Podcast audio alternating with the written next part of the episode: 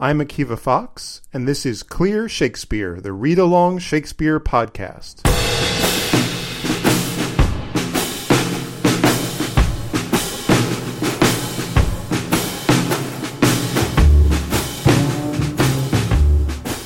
Greetings from sunny Durham, North Carolina. Welcome to part 5 of Hamlet.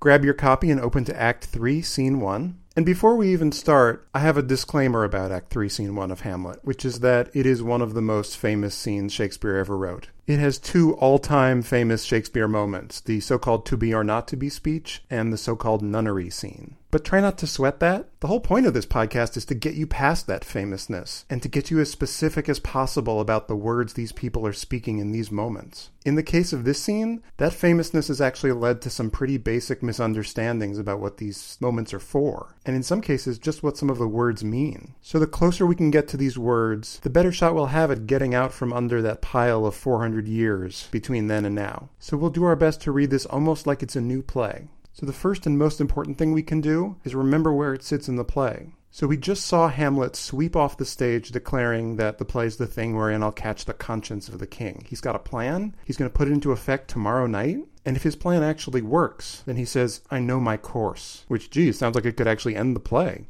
And since so many people have spent so much energy debating why it is that Hamlet doesn't just kill Claudius, this scene is hugely important to figuring all that stuff out. So Hamlet sweeps out one door, promising that he's going to catch the conscience of the king, and lo and behold, right out the other door comes the king, followed right behind by Rosencrantz and Guildenstern, the last characters who left Hamlet, and also by the queen and Polonius and Ophelia. So it seems like Rosencrantz and Guildenstern are informing the king of what they've learned, because Claudius's first words are, And can you, by no drift of conference, get from him why he puts on this confusion, grating so harshly all his days of quiet with turbulent and dangerous lunacy? And before we even get into meaning, you can hear the king's agitation in his words. You've got those hard G sounds, get and grating, and you'll also see that whereas a standard iambic pentameter line starts with an unstressed syllable, like with turbulent and dangerous lunacy, at least two of these lines start with stressed syllables. Get from him, grating so harshly, almost as though the stressed syllables indicate stress in the king. There's a kind of downhill movement to it. I also love scenes that start with the word and because it means they have a momentum from the get go, as though somebody's just said something to the king and you're catching them mid discussion. So it's fun to kind of imagine what Rosencrantz and Guildenstern may have said to him. Now, as far as meaning goes, drift of conference sort of means directing the conversation, almost as though you caused the conversation to drift in the way you wanted it to which remember was their assignment. So you can't use that directing of the conversation to get from him why he puts on this confusion. Confusion in this case isn't just not knowing what off ramp to take from the freeway, it's literally like a mental distress. It comes from the Latin word for mixing up.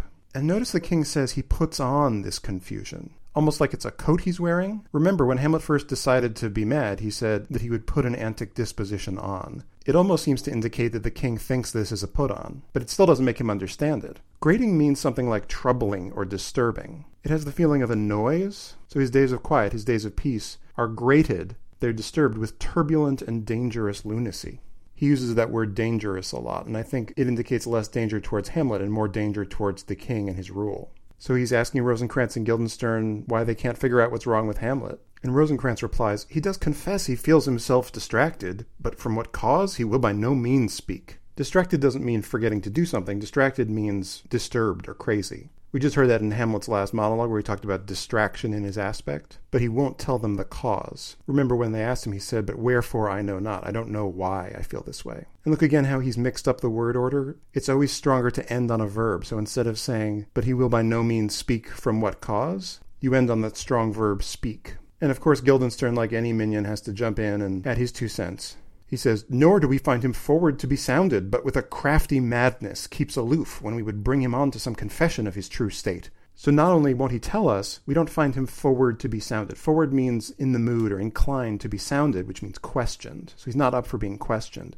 But he keeps aloof, which is essentially at a distance, with a crafty madness, which is a really cool phrase. In a few scenes, Hamlet's going to call himself mad in craft, and you get that same phrasing. Like he's crazy, but there's, there's that method to his madness. And that distance happens especially when we would bring him on to some confession of his true state. Bring him on means to encourage him to confess. And Gertrude jumps in. She wants to know, did he receive you well? Like he wasn't rude to you or anything, was he? And Rosencrantz says, most like a gentleman. But Guildenstern qualifies that. He says, but with much forcing of his disposition. It's almost becoming a little bit of a duel for the attention of the king and queen. Rosencrantz and Guildenstern are competing to see who can give the most important piece of information. Forcing of his disposition means forcing himself to sort of want to greet us like a gentleman. You can say you're disposed to do something. But of course, Rosencrantz can't let Guildenstern have the last word with the Queen. He jumps in with, Niggard of question, but of our demands most free in his reply. Now, that first word is troublesome because it happens to sound like a racial slur. It is not, it's a totally unrelated word. It means something like a miser, but a lot of people who are performing this show just change the word to miser because it sounds less gross. So, question here means something like conversation. Like he wouldn't really make much conversation with us. He was pretty close to the vest. But of our demands, in other words, the question we asked, he was most free in his reply. So he was a miser at making conversation, but very generous in replying to what we said. That could be another one of those antithesis examples we talked about. And Gertrude has a follow up. She says, Did you essay him to any pastime? Essay usually means something like test. Here it means probably something more like encourage him or to tempt him to a pastime, to one of those things he enjoyed doing. Remember, that was part of the thing they asked Rosencrantz and Guildenstern to do with him, in the hopes it would encourage Hamlet to talk more. And Rosencrantz is only too happy to talk to her about that. He says, Madam, it so fell out that certain players we o'erwrought on the way. Fell out means something like it happened, that certain players, players again meaning actors, we o'erwrought on the way. O'erwrought is the equivalent of our word overreached, and here it means we reached them and then we passed them. So he goes on, Of these we told him, and there did seem in him a kind of joy to hear of it. So we told him about these actors, and there did seem in him a kind of joy, not joy, but a kind of joy to hear of it. They are here about the court, and as I think, they have already order this night to play before him. So they're here about the court means they're here around the court. And they have already order means they have sort of a commission to act a play out before him tonight. And notice he says this night, whereas in the last scene they were talking about tomorrow night. So that indicates this scene happens the next day. You could think that it happens like five minutes after the last scene, but this line seems to contradict that. Not that Shakespeare's ever great with timing. I don't think he pays a huge amount of attention to those details. And just as it seems like Rosencrantz has won the toadying off, there's a new contestant, it's Polonius, and he jumps right in and he says, "'Tis most true." And notice he finishes Rosencrantz's verse line, which seems to indicate that he interrupts the line. And he beseeched me to entreat your majesties to hear and see the matter. Beseeched means like begged or requested, and entreat is only a slightly less strong version of that word. It means like to ask or request. So he asked me to ask you to hear and see the matter. Remember, we talked about hearing a play? That was what you did with a spoken word play. As you'll see in the next scene when the play finally shows up, there's also this thing called a dumb show at the beginning of it, which is essentially a silent version of the play, like a digest of it before the play happens. So that might be what the seeing part is about. Or it could just refer to the different ways you watch a play. And that's great news for Claudius. He jumps in. With all my heart, and it doth much content me to hear him so inclined. With all my heart, I agree I'll see the play and it doth much content me. It makes me very happy to hear him so inclined, that he's showing an interest in things beyond wearing black and moping. So he has another assignment to give to Rosencrantz and Guildenstern. He says, Good gentlemen, give him a further edge and drive his purpose on to these delights.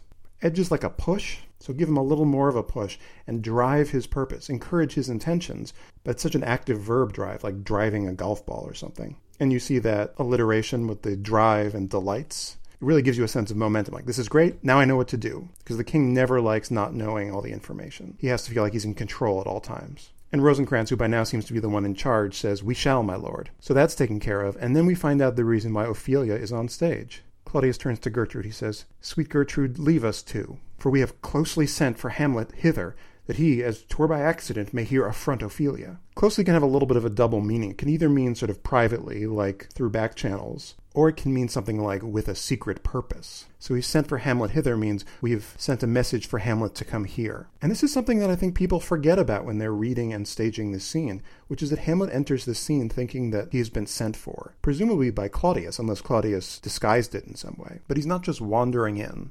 And why has he sent for him? That he, as twere by accident, as twere is short for as if it were. An affront means encounter, but there is something kind of confrontational about it, too. There's also a really cool sound here, a front Ophelia. And notice how it's also a short line, so it hits even harder. It gives us in the audience and as the reader a time to absorb what's about to happen. Oh my god, here's this thing we've been hearing about for about 45 minutes now. This is going to happen finally.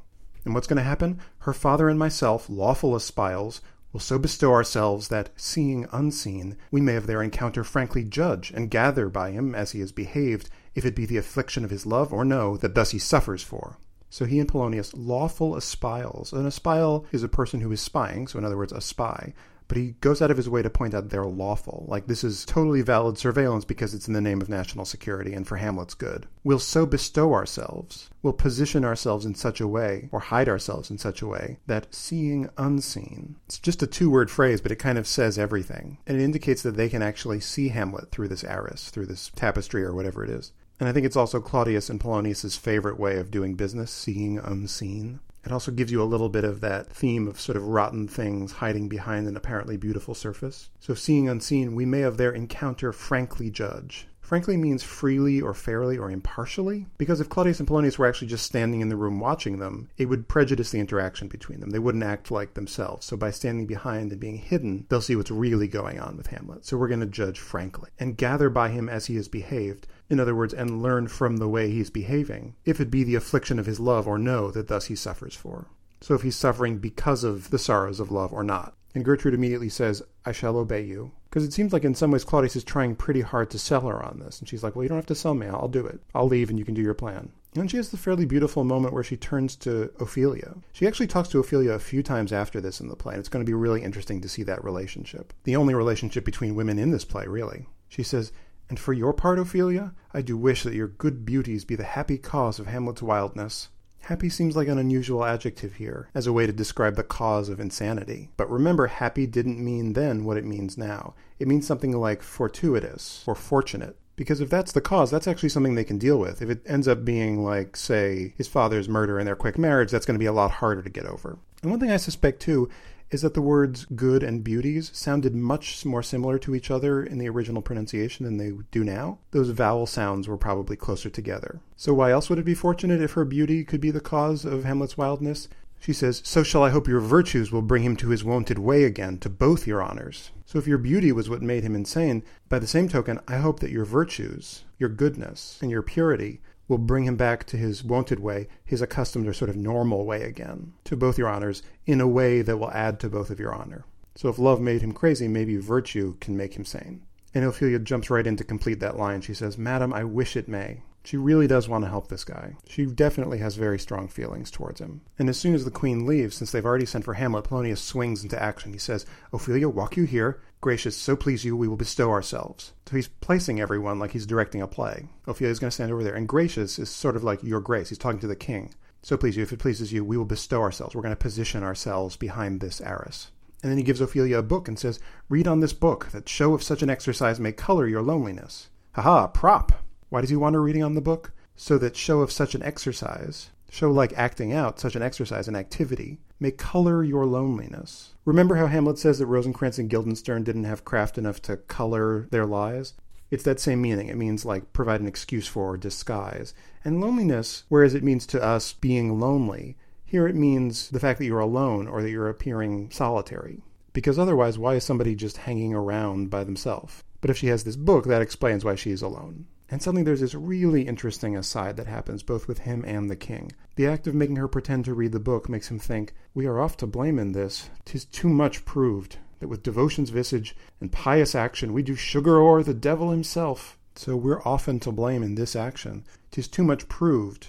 In other words, it's been proven by many experiences that with devotion's visage, with the outward face of religion, and pious action, pious meaning holy, it also has a little bit of a sense of seeming holiness. So we put on the face of religion and we do these holy seeming actions. And look, maybe it's a prayer book. Hamlet seems to indicate that later. So with those actions, we do sugar o'er the devil himself. The best equivalent I can find for sugar o'er is candy coat. So we can take the devil himself and disguise the surface to make him appear sweet. This is another really clear instance of that same language theme that's running throughout the play, of a thin veneer of goodness on the outside of something evil. And this sets off an amazing moment for Claudius. He has an aside to the audience just by himself where he says, Oh, 'tis too true. And those stabbing T sounds really hit you. He goes on to say, How smart a lash that speech doth give my conscience. Smart as in that smart, sort of stinging or harsh. A lash is a, a whip, so it's as though those words of Polonius have whipped him in a harsh way. And what are they whipping? His conscience. Remember, we just heard about the conscience of the king? Now here it is. And what's wrong with his conscience? The harlot's cheek, beautied with plastering art, is not more ugly to the thing that helps it than is my deed to my most painted word. That's a beautiful image and another example of the beautiful surface over an ugly interior image. The harlot's cheek, the cheek of a prostitute, beautied with plastering art, made beautiful with makeup, and they talk about makeup here almost as plastering over an ugly wall, is not more ugly to the thing that helps it than is my deed to my most painted word. So, not even that is more ugly compared to the thing that beautifies it, in other words, the makeup, than is my deed compared to my most painted word. And that's an incredibly unusual adjective, painted at least when it compares to words. So look at the comparison he's making. So his ugly deed is like the ugly face of a prostitute, and the words he uses on the outside are like the makeup that make her seem beautiful to passersby. And this contrast of deed and word is incredibly important sort of throughout the entire history of philosophy, but especially in this play. It's just like that contrast between being and seeming. And he has one more thought oh, heavy burden. Sometimes you'll see it as burthen. It's just another way of spelling burden. Okay, interesting. This is the first crack we've seen in Claudius of any kind to indicate that he's done something wrong. And again, it's still pretty vague because at this point we only have the ghost's word to go on. And this would actually be a kind of amazing play if it turned out that Claudius was innocent. And he still hasn't confirmed anything here. There's just this ugly deed, and we don't know quite what it is yet. But Shakespeare's just sprinkling it in there to make things interesting. But all of a sudden, Polonius breaks it up. He says, I hear him coming. Let's withdraw, my lord. So the him here presumably is Hamlet. Hamlet's on his way. Let's withdraw. Let's go back behind our arras, our curtain. And then Hamlet enters and proceeds to speak the most famous lines in English literature. Okay, forget about that part for a second. Let's just look at the words. Remember where Hamlet was last time we saw him? He was psyching himself up because he knew that tomorrow night he was going to test Claudius. And then if he fails that test, Hamlet says, I know my course, presumably to kill him. And that's the guy who enters to do to be or not to be. Almost every time I've seen this performed, in movies, on stage, you name it, Hamlet enters with a weapon, usually pointed at himself in some way. I've seen him with a dagger pointed at his heart or his throat. I've seen him with a noose around his neck. I've seen him with a bottle of pills to OD on. But we're going to go word by word through this speech. And at the end, you tell me if this sounds like a guy with a gun to his head. And he doesn't see Ophelia, he just starts in and he says, To be or not to be? That is the question. Look at how simple that is. It's as though he's boiled down his entire dilemma into a few syllables. I'm either going to be alive or I'm not going to be alive. That's the question. And notice there's no question mark at the end of to be or not to be. Question here is more like the matter for debate. Am I going to do this or am I going to do that? And in this next little chunk, he's going to essentially restate that to be or not to be, say what each of them means. He's going to say, whether 'tis nobler in the mind to suffer the slings and arrows of outrageous fortune, or to take arms against a sea of troubles, and by opposing end them. So it's the same construction, either this or that. On the to be side, you have to suffer the slings and arrows of outrageous fortune. Suffer doesn't have the same meaning that we use. Here it means to endure, to put up with for years on end. The slings and arrows. And the sling is like the weapon from David and Goliath. You put like a stone in it and swing it around and throw it at someone. Sling can either refer to the weapon itself or it can refer to the projectile, the stone that you put in it, which kind of makes more sense here because the other thing you're suffering is arrows. And he brings up that figure of fortune again. Remember that strumpet, the one who's always doing everybody wrong? And outrageous here means offensive, but it can also mean sort of hostile or capricious, just like doing whatever it wants, attacking constantly. So imagine somebody just sort of standing there, and fortune is throwing stones and arrows at them. And that's the equivalent of to be. So what's the equivalent of not to be? To take arms against a sea of troubles and by opposing end them. So to take arms means to take up your weapon. So instead of standing there and having weapons shot at you, you're the one who takes up the weapons and you go out to fight against troubles. And not just some troubles, a sea of troubles, the biggest possible number of troubles. And by opposing, by standing up against them, end them. And I feel like this correspondence has confused a lot of people. Why is standing there and taking it to be, and why is going on the attack not to be? Well, I think it's because if Hamlet doesn't act, he just stands there and takes it, he gets to stay alive. If he sees an injustice in the world, like what happened to his father, and he puts up with it, he can keep living, and then when his uncle dies, he'll be the king. He'll have to basically sell his soul to do that, but he'll live. And then if Hamlet actually takes the initiative to strike out against his uncle, he's going to die. And not only is he going to die, he's going to go to hell. This is what happens when you kill somebody, especially the king, which is treason. You're put to death, and since you're a murderer, you're probably going to hell, especially if you kill the wrong guy, my god. People are always asking why Hamlet delays, why he doesn't just kill Claudius. Well, the first question I'd ask them is Could you go up to somebody who killed your dad and kill him? Could you shoot him in the head in public? Would there be no consequences to that, either to your soul or to your general well being? Have any of you ever killed anyone? You think it's easy? Ask someone who has sometimes a cop or a soldier, even someone who is right about it. It's not easy. And remember, revenge in particular is illegal and it's a sin. There's this wonderful short treatise that Sir Francis Bacon writes a few years after Hamlet. Sir Francis Bacon, another guy who didn't write Shakespeare's plays. where he calls revenge wild justice, which is a great way to put it. And at this time, they were really starting to frown on acts of private revenge. Punishing people for crimes is the state's job. It's not the job of individuals. Otherwise, you have a totally lawless society where people are just revenging forever. There's a wonderful play written a few years after this, probably by a guy named Thomas Middleton, called The Revenger's Tragedy, which is almost like a Hamlet parody, where the guy actually goes out and gets his revenge about halfway through the play, about here in the play. And then it starts to spin wildly out of control. He starts killing people he didn't mean to kill. And finally, at the end of the play, he gets arrested and taken off to be executed, because that's what happens when you run around revenging. And to be honest, Hamlet just isn't that guy. Claudius is that guy. Claudius is the one who'll kill anybody to get what he wants. Hamlet at this point in the play is not a killer. I think that's also a clue to the madness plot. On the one hand, it's a stalling mechanism while he figures out what to do about Claudius. And on the other hand, it's the only tool he has with which he can beat Claudius and all the people around him. All these seamers, the people of surfaces, the people who are constantly plotting and trying to trick each other and suck up to each other and fool each other. And if Hamlet is trying to be to be authentic, to keep his soul intact, and also be a good son. All he can do is throw off their plans by undermining them. They don't know what to do with insanity.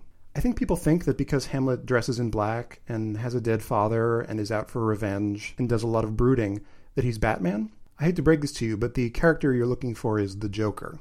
The only way Hamlet wins this is to introduce chaos into these people who think they know better. That's what can get them to make mistakes. That's what he's trying to do with Claudius. He's trying to get Claudius to confess so he doesn't actually have to kill him, I think, anyway. So on the day when he may finally have to act, Hamlet isn't here to think about suicide, because that'll send him to hell just as easily. He's here to lay out his options. He's either going to have to make a conscious decision to not act and he's going to live, or he's going to make a conscious decision to act and he's going to die.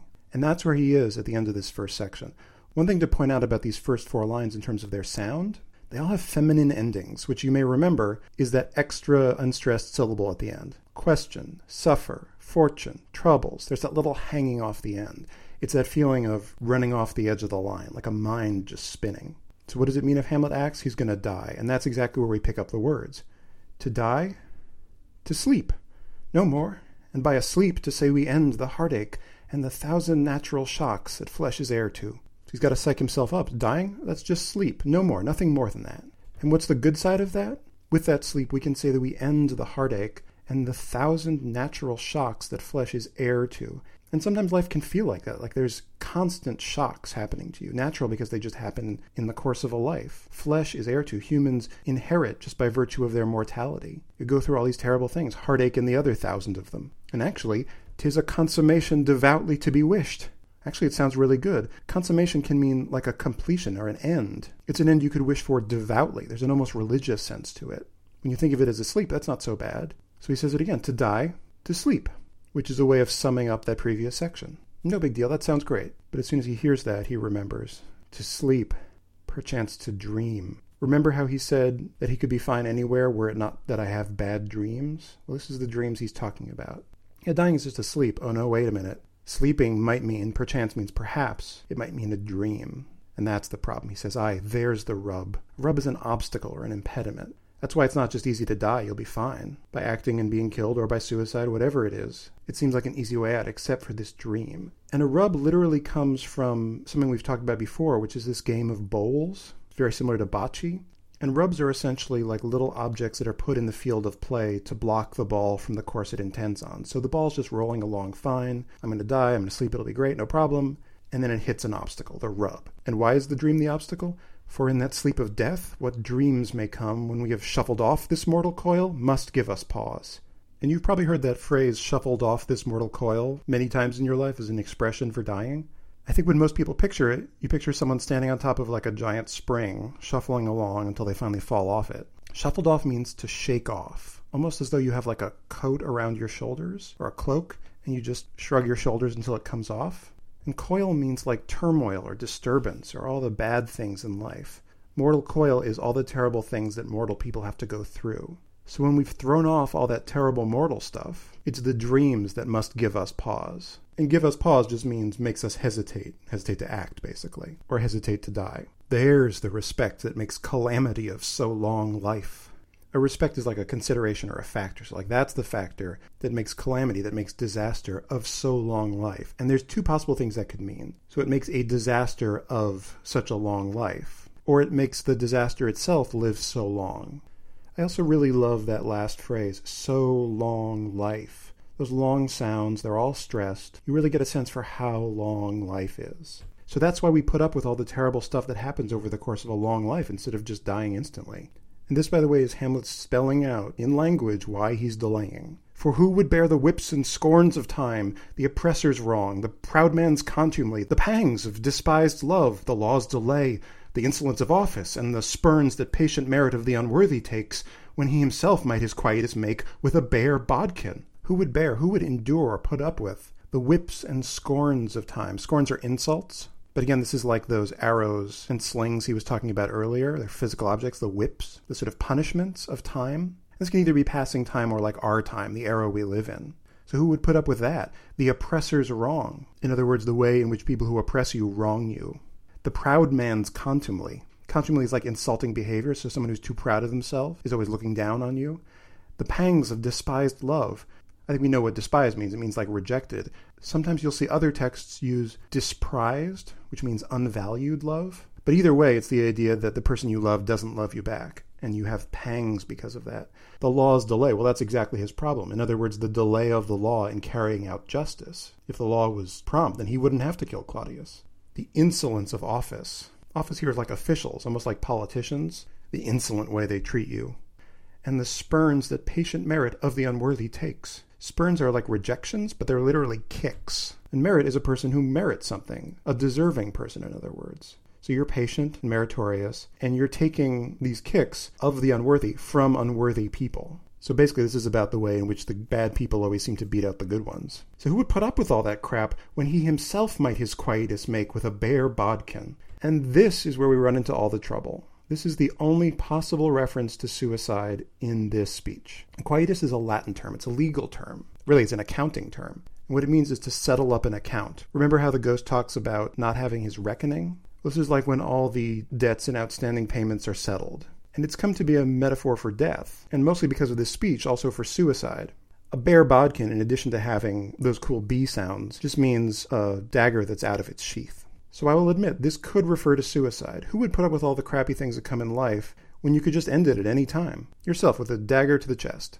But you could also think about revenge as a sort of settling up of accounts. Right now, Claudius owes him a death, his father's death. He needs to settle that up. So, one way you could talk about making a quietus is by paying someone back for the wrong they did you. And you can kill another guy with a bare bodkin too. It doesn't just have to be yourself. So, this could mean who would put up with all these terrible things when you could just take a dagger and make it all better yourself by killing your enemies. Now, of course, the result of that is that you would then be executed. But even if it's the suicide answer, which is totally valid here, that does not make this a speech about suicide. In no way does it make it a speech about suicide. This is a speech about whether to act or not by a guy who is in the throes of thinking about whether to act or not. Why would he go back to being suicidal here? And he continues Who would these fardels bear to grunt and sweat under a weary life but that the dread of something after death, the undiscovered country, from whose bourne no traveller returns, puzzles the will, and makes us rather bear those ills we have than fly to others that we know not of. So this is a long speech, but let's take all its little clauses apart. So who would these fardels bear? Fardels is a great word to say. It just means burdens. And you can really see that from that next line to grunt and sweat under a weary life. Grunt and sweat really gives you that sense of somebody trudging along under these burdens that they're carrying but that if it wasn't for the fact that the dread of something after death. And notice, by the way, the echo of that word bear, bear bodkin and fardels bear. It's two different spellings and meanings, but it's a nice echo. So who would put up with these burdens? But that the dread of something after death, if it wasn't for the fact that the dread, being scared of something after death, and notice those hard D sounds too, which really ram it home. And then he has this parenthetical describing what the after death part is the undiscovered country from whose bourne no traveler returns. And remember, this is a super famous image, but no one had tried it out before this guy. The idea of thinking about the afterlife as an undiscovered country, especially in the time in history when people were going out on ships and finding undiscovered countries, is really original and cool. Give the guy a little credit. It's almost thinking about America as the afterlife, which ought to tell you something about America. So it's the undiscovered country from whose bourne, from whose frontier or border no traveler returns. So you can go out and find it, but you can never come back from it, with the possible exception of that ghost, but who knows. So it's the dread of something after death that puzzles the will. And puzzles isn't like when a dog turns its head sideways. It's like paralyzes the will. That stops you from acting and dying. And it makes us rather bear those ills we have. There's that word bear again from the beginning of the sentence coming back. So we bear those ills, we put up with those evils we have, instead of flying off to others that we know not of, instead of running off to other ills that we don't know about. It's the devil you know versus the devil you don't. I know that life on earth is bad and miserable and a chain of sorrows. I don't know what the afterlife is like. I'll take my chances here. That's why we don't act. And he concludes Thus, conscience does make cowards of us all, and thus the native hue of resolution is sicklied o'er with the pale cast of thought.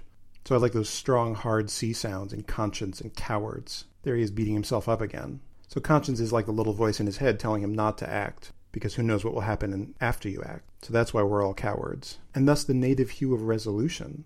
Native hue is like the natural, healthy color of resolving to do something, is sicklied o'er. That's a beautiful created word. Someone can be sickly, but in this case, it means covered over with a sickly color, with the pale cast of thought.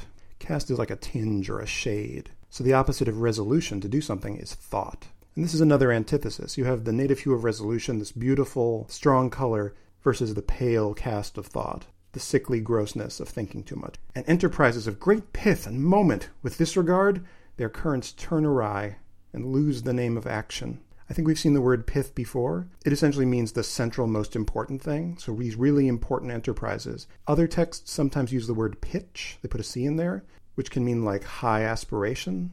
And moment can mean importance or consequence. It's sort of that same idea as momentum or momentous.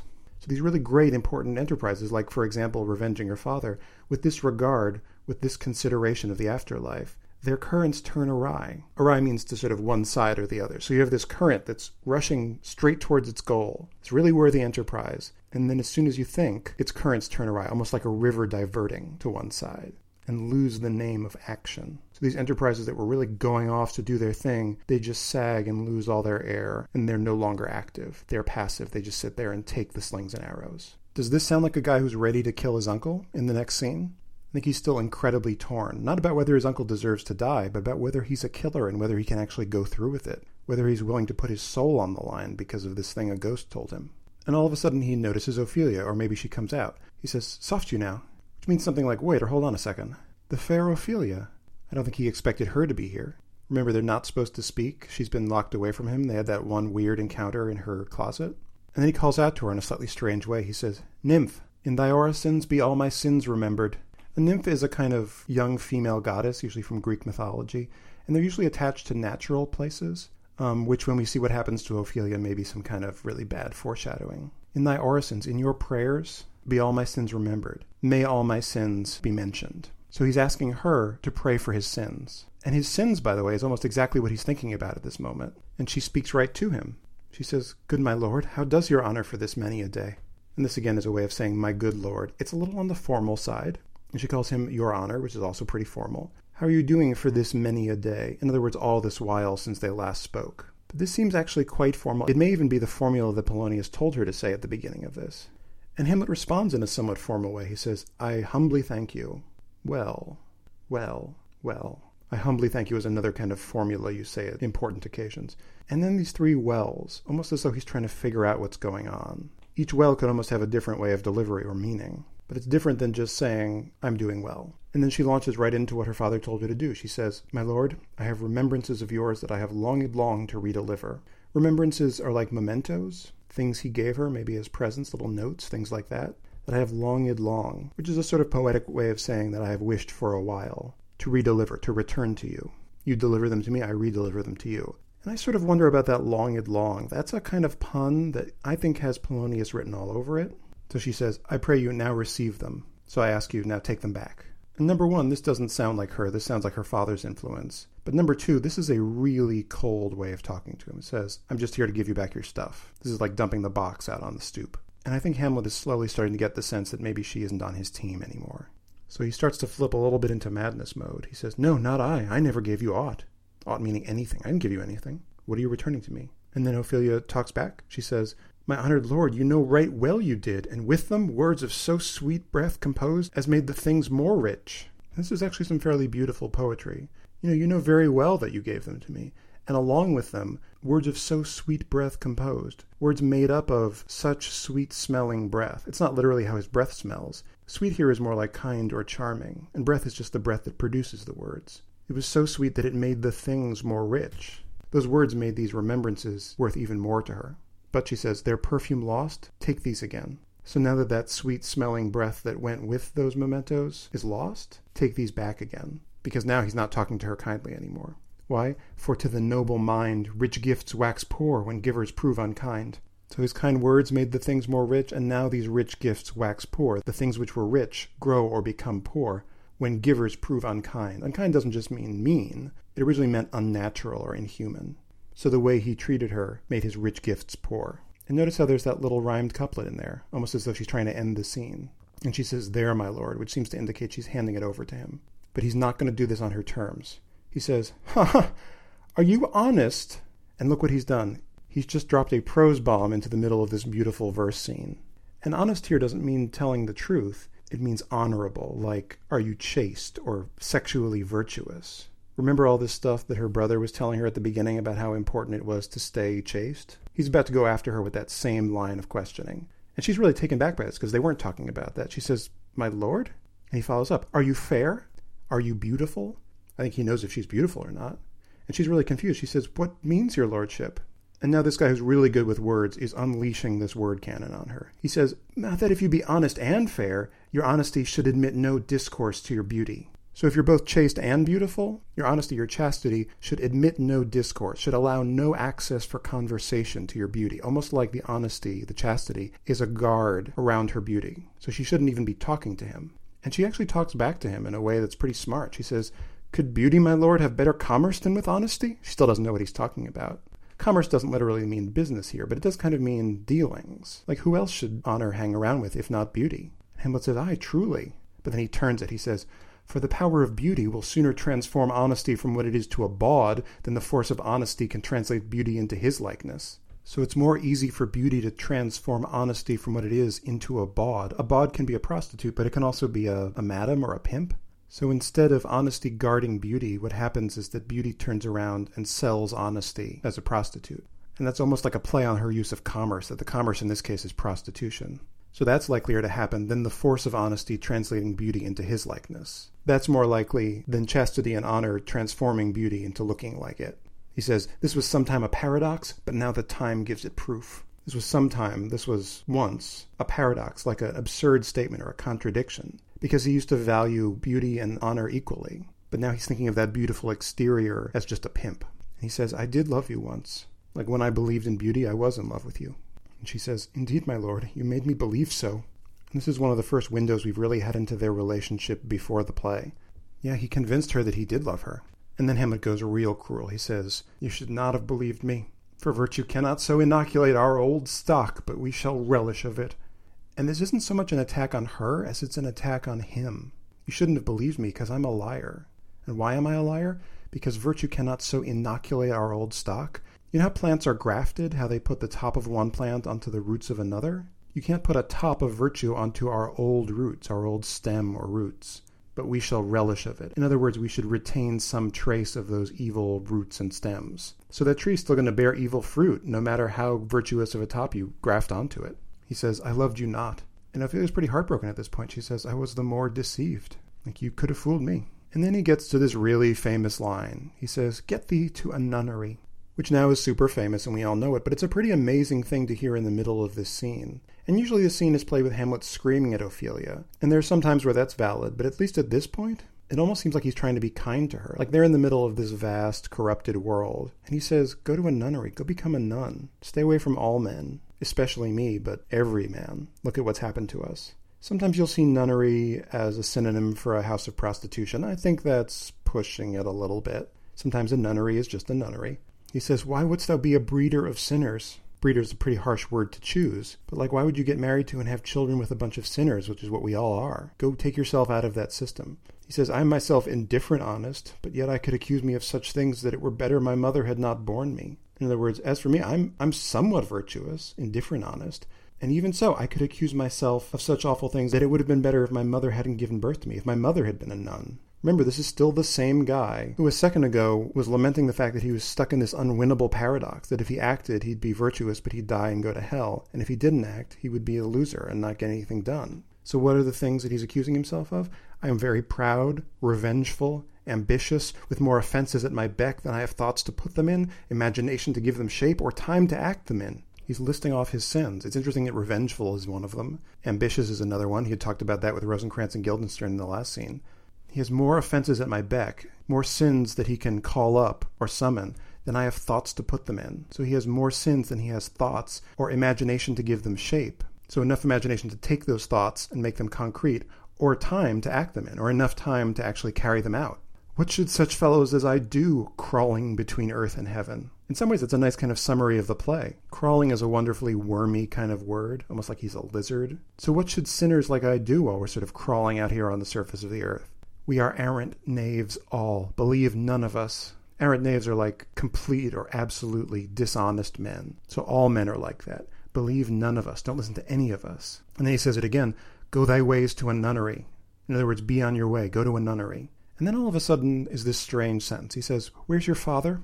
Occasionally in productions, you'll see this as the moment where he becomes aware that there are people hiding behind the curtain watching them, which is an interesting possibility. Or he's just figuring it out now, or he's just turning his anger onto Polonius. Because this moment is really where the scene turns. The first half of this, in some ways, could be sad. Sad at what she's had to go through, sad that he has to hurt her this way, sad that their relationship has come to what it is. And then for whatever reason, he turns. This could even be a test. If he has figured out that they're there, he's testing her and saying, Whose side are you on? And then she says, At home, my lord. And if he does know they're there, then she's just lied to him, in the same way that Rosencrantz and Guildenstern did. And remember, he says, I have an eye of you when they lie, like this relationship is over. If she knows those guys are back there and she lies to him, he's cutting her off. And Ophelia is in an impossible position. She has to choose between her father and the man she loves. It's a who do you love more contest. And in the moment, she picks Polonius. And then Hamlet really goes on the attack. He says, let the doors be shut upon him, that he may play the fool nowhere but in his own house. Almost as though he should stay at home, or he should mind his own business, so that he might not play the fool anywhere but his own house. Play the fool can be a little bit of an acting reference, you know, being a jester. If he wants to stay home and mind his own business, there he can do it, but keep him out of my business. And then he says farewell and he heads out. And Ophelia's just seen what seems like the meltdown of a crazy person, and she starts to pray. She says, Oh, help him, you sweet heavens.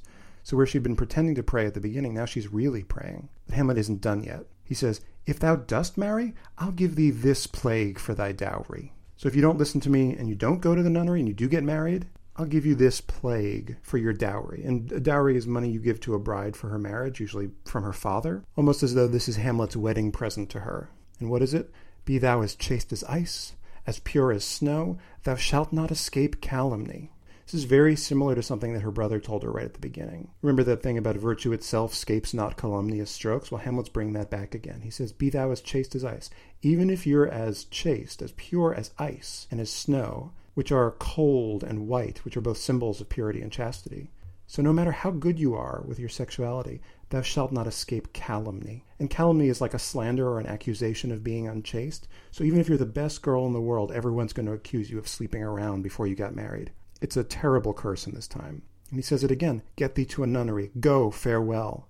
Or, if thou wilt needs marry, marry a fool. For wise men know well enough what monsters you make of them. So if you do need to marry, at least marry someone stupid, because anyone who's smart knows that women make men into monsters. And he keeps refraining, To a nunnery, go, and quickly too, farewell. And she keeps praying, O heavenly powers, restore him. In other words, restore him to health. And he's got one more broadside for her. He says, I have heard of your paintings too well enough. Again, that image is coming back. It's in some ways very similar to Claudius's image of the prostitute painting her face.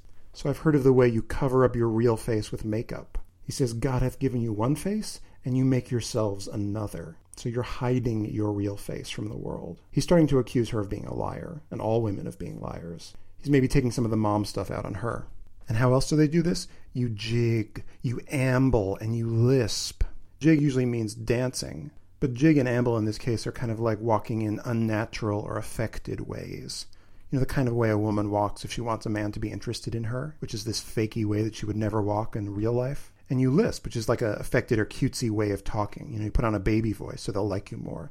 You nickname God's creatures and make your wantonness your ignorance. God's creatures are just all mankind, so you think up sort of cutesy nicknames for everyone. And you make your wantonness, your ignorance, you blame your immoral behavior on not knowing any better.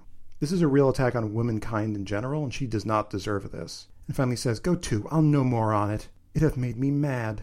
Go to is kind of a generic expression of disgust. I'll no more on it. I'll have no more of this. And then he says, It hath made me mad. That's what made me crazy. This is another line that maybe convinces you that he knows that Polonius and Claudius are listening, because he's trying to reinforce that idea that it's her love that made him crazy. And a real question in this scene is how much of what he says is what he really feels, and how much is like a demonstration. And he has one more little send off. He says, I say we will have no more marriages. Those that are married already, all but one shall live. So, in other words, he's grandfathering in marriage. No one else can get married, but everyone who's already married, except for one couple, shall live. And that seems like a pretty direct reference to Claudius. And if he knows that Claudius is listening, that's a threat. And we'll see it's going to rattle Claudius. The rest shall keep as they are. Everyone else can stay as they already are. And he launches one more to a nunnery go at her and then stops off. So Ophelia has spent this whole play being torn between people she has allegiances to her father, her brother, her boyfriend, the king and queen. Everybody wants something from her. She has to obey. Everyone is more powerful than she is. She's very young. Her emotions are teenager emotions. And we're going to start to see some cracks. She has a speech here after he leaves, which just starts to show us the position she's in. She says, Oh, what a noble mind is here o'erthrown. Notice we're back in verse again. She needs verse because her emotions are so strong after he ripped her into prose. O'erthrown can mean turned upside down, but it can also mean defeated, like in battle. You can overthrow a city or an army. So Hamlet's mind has been defeated by the conquering army of madness. And she goes on The courtier's, scholar, soldier's eye, tongue, sword, the expectancy and rose of the fair state, the glass of fashion and the mould of form, the observed of all observers, quite, quite down. And that's a huge list of ways to describe Hamlet. She started with noble mind, and then she goes on with this incredibly weird way of listing these qualities. So you had qualities of these three kinds of people a courtier, a scholar, and a soldier. And what qualities? Their eye, tongue, and sword. Why doesn't she just put the adjective and the noun together? Well, one reason is that they're in a weird order. You would think it would be the courtier's tongue, because the courtier is known for his ability to speak, and the scholar's eye, because he's very discerning, and then the soldier's sword. So it almost seems like eye and tongue are switched, which might be a little hint at things going sideways a bit. So he had all these qualities. And what else is he? The expectancy and rose of the fair state. Expectancy is like the hope for the future, and rose. No, she doesn't say ornament, she says rose, almost like the decoration of a rose on a garment. Of the fair state, the beautiful state. And why is the state beautiful? Because he made it beautiful with his rose. What else is he? The glass of fashion. Glass literally means mirror. In this case, the glass of fashion is like the model for style. He's like the cool kid that the entire kingdom looks up to. Like he's in all of their mirrors. And the mold of form, like the pattern for their behavior.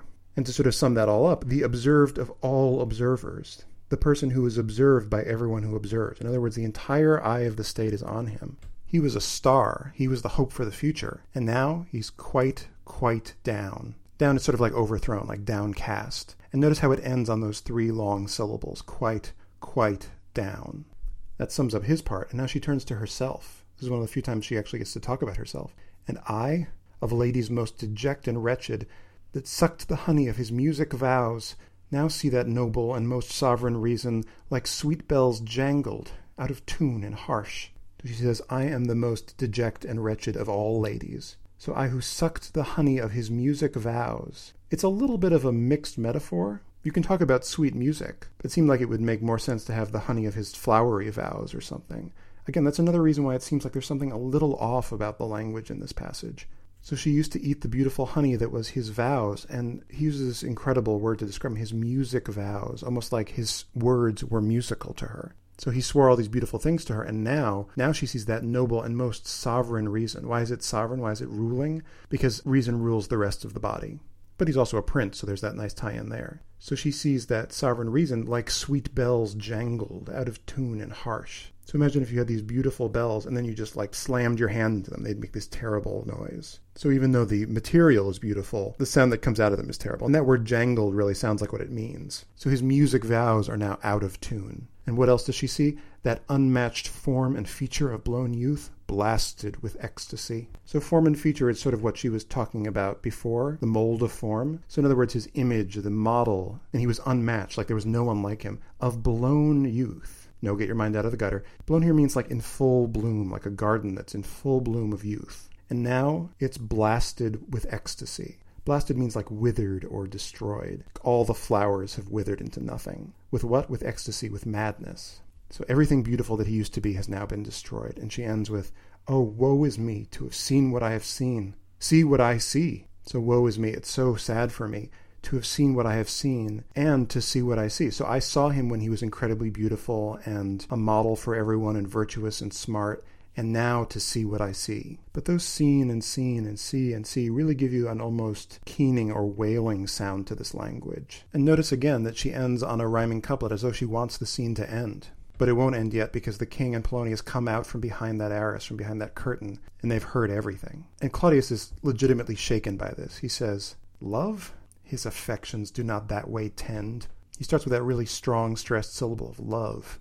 His affections, his feelings don't tend the way of love as though he's accusing Polonius right here and now of being wrong and putting her in a dangerous situation. And not only don't they tend towards love, he says, nor what he spake, though it lacked form a little, was not like madness. And also the stuff he said, even though it was a little unformed and weird, didn't resemble insanity. The king has gotten these hints. He concludes, There's something in his soul, or which his melancholy sits on brood. This is an incredible image. There's something inside of his soul, and his melancholy, his depression, is sitting on brood. And this is the image of a bird sitting on eggs. So his melancholy is like a bird that is sitting on some egg inside of his soul. And the king says, And I do doubt the hatch and the disclose will be some danger.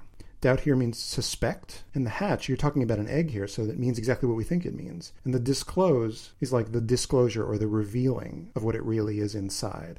So when this egg hatches of this thing inside his soul, it's going to be some danger. So before that happens, the king has to act. He says, Which for to prevent, I have in quick determination thus set it down. He shall with speed to England for the demand of our neglected tribute. And it's almost like he's giving the order right here. So in order to prevent this hatching of something dangerous, he has in quick determination, he's decided very quickly, thus set it down. I've resolved to do this. He shall with speed, he's going to go speedily to England for the demand of our neglected tribute. Tribute, remember, is money that one country owes to another. So he just wants to get Hamlet out of the country before something bad happens. So he's going to send him as like an ambassador to demand the tribute that England still owes them.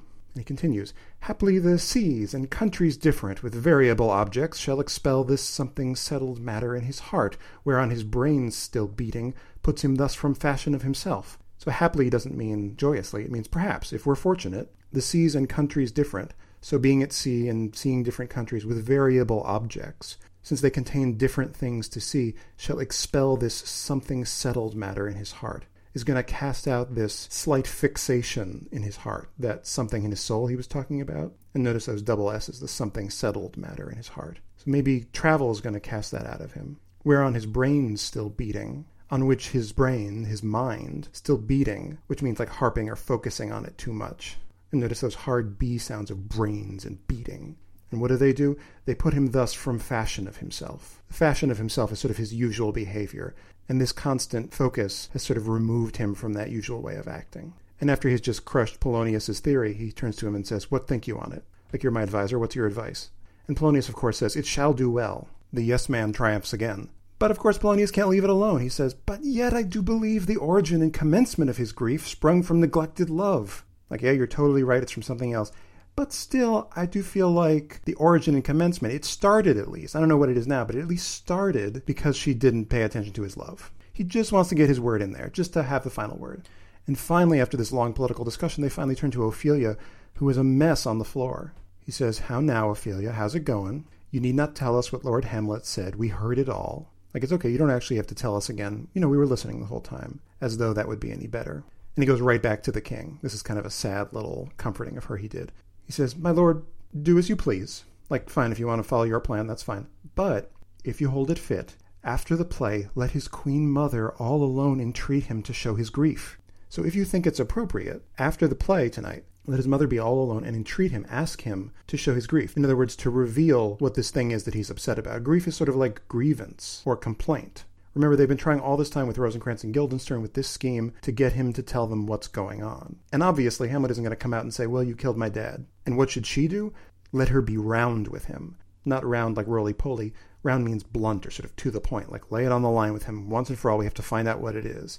And of course, he says, and I'll be placed, so please you, in the ear of all their conference. So, so please you, if it's all right with you, I'll be placed. I'll place myself in the ear of all their conference. So I'll be somewhere where I can hear their conversation, probably behind another one of these arrases. He probably spends most of his time back there just listening to what's going on around the castle. And he concludes, if she find him not, to England send him, or confine him where your wisdom best shall think.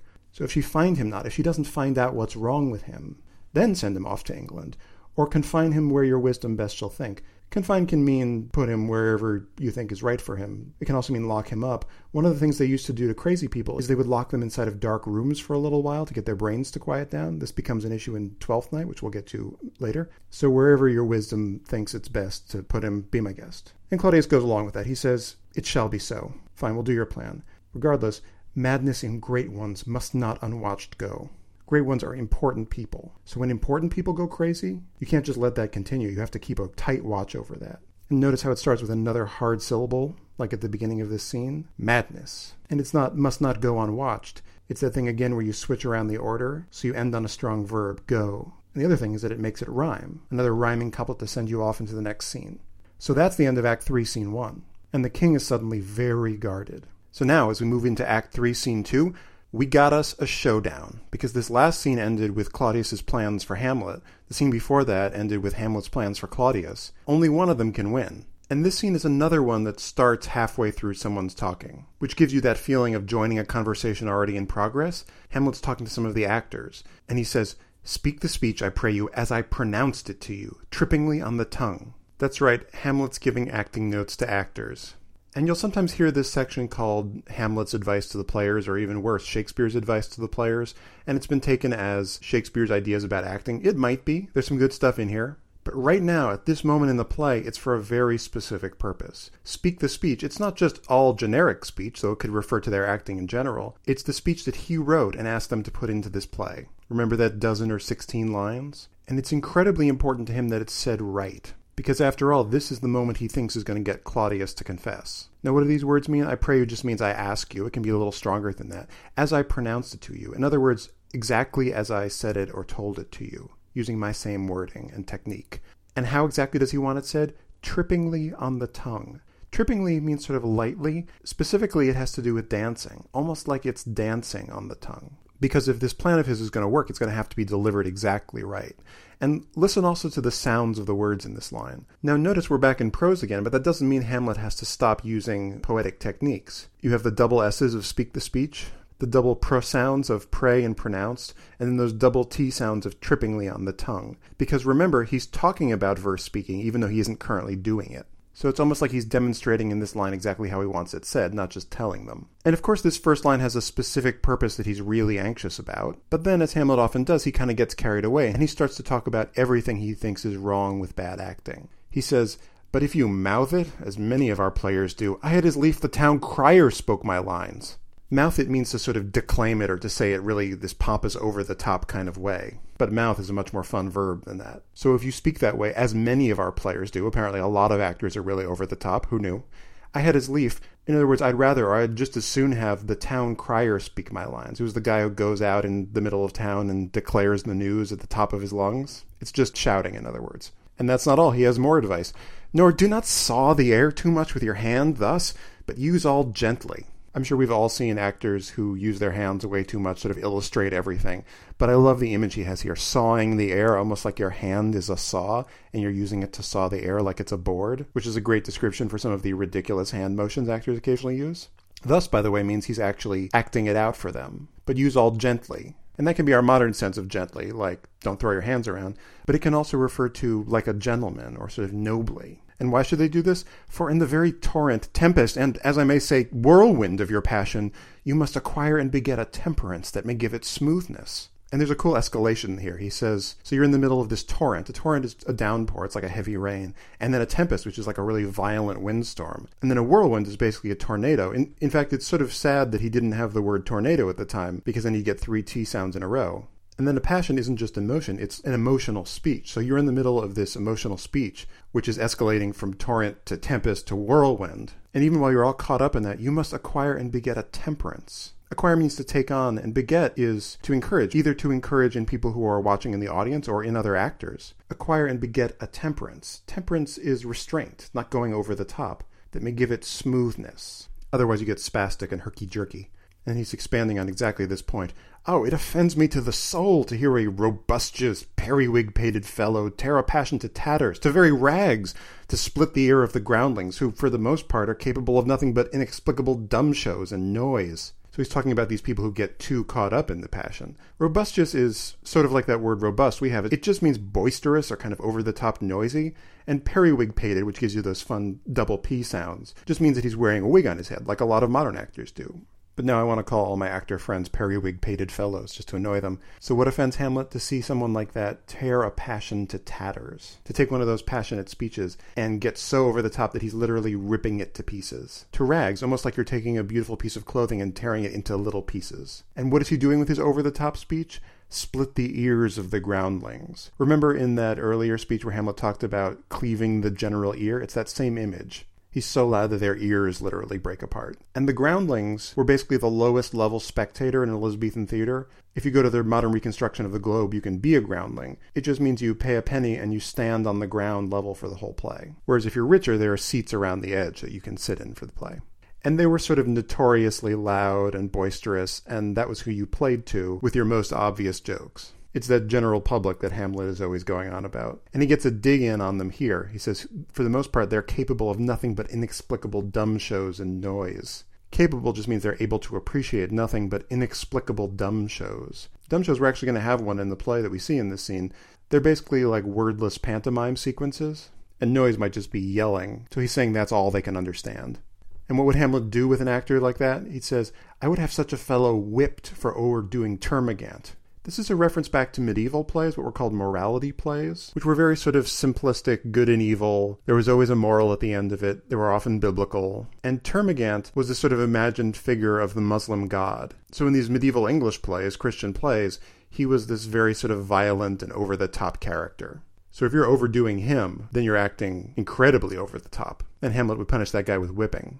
And he goes on to say, it out Herods Herod. Herod's another character from these medieval plays. Remember, he's the bad king in the story of Jesus. So he was always played as this kind of ridiculous, over the top evil tyrant. And so bad acting out Herod's Herod, which is a great construction that he puts together. You can out Herod someone if you out act them. And finally, he ends with, Pray you avoid it. In other words, I'm asking you to not act like this. And the head actor, who's probably sick of rich people telling him how to act, says, I warrant, Your Honor. In other words, I promise you or I assure you that we'll avoid it. And he's probably hoping that's the end of the advice, but no, Hamlet has a little more, because he gets carried away, that guy. He's probably also in a pretty keyed up state because he thinks that this is going to be the day when everything goes down. So his mouth just runs. He says, Be not too tame neither, but let your own discretion be your tutor. So don't go over the top, but don't do too little either. Don't be too tame. Let your own discretion, in other words, let your own good taste be your tutor, be your teacher or your guide about how to act. And how do you do that? He says, suit the action to the word, the word to the action, with this special observance, that you overstop not the modesty of nature. And I think this is the piece of advice that actors who study this speech today usually take. That suit the action to the word, the word to the action. So that what you're saying and how you're moving should match each other. With this special observance, in other words, this sort of special rule to remember, to observe, that you overstep not the modesty of nature. Not modesty like wearing a long dress, modesty like limits. And nature in this case is just natural behavior. Basically, you don't go beyond the way that people behave in real life. And he goes on, for anything so overdone is from the purpose of playing, whose end, both at the first and now, was and is, to hold as twere the mirror up to nature, to show virtue her own feature, scorn her own image, and the very age and body of the time his form and pressure. So anything that oversteps natural behavior is, he says, from the purpose of playing. In other words, it's far from the purpose of acting, which is, according to Hamlet, both at the first and now. In other words, when acting was first created up until now, was then and is now, to hold the mirror up to nature. And this is a beautiful image that people love to use. But think about what it literally means. It's as though you're standing next to nature, natural behavior, or just natural things in general, and you have a mirror in your hand and you hold it up so that nature can see itself. He says that's what acting is like. You're trying to let the world see itself in you, in the way you replicate it. And he realizes this is a metaphor, so he says as twere, which is just short for as it were, in other words, so to speak. And when you're doing that, you're showing virtue her own feature. Feature just means appearance. So you're reflecting virtue back to her. But not just virtue, you're doing the same with scorn. You're showing her own image back to scorn. In this case, it might be things that are scorned, sort of downtrodden things. And the very age, in other words, this era we're living in, and the body of the time. Time is also like the age or the era, and body is sort of like the totality of everything in this time. His form and pressure. Form we know. Pressure is that same root as impression, which is another way to say image. So you're showing everything about the time you live in its own reflection.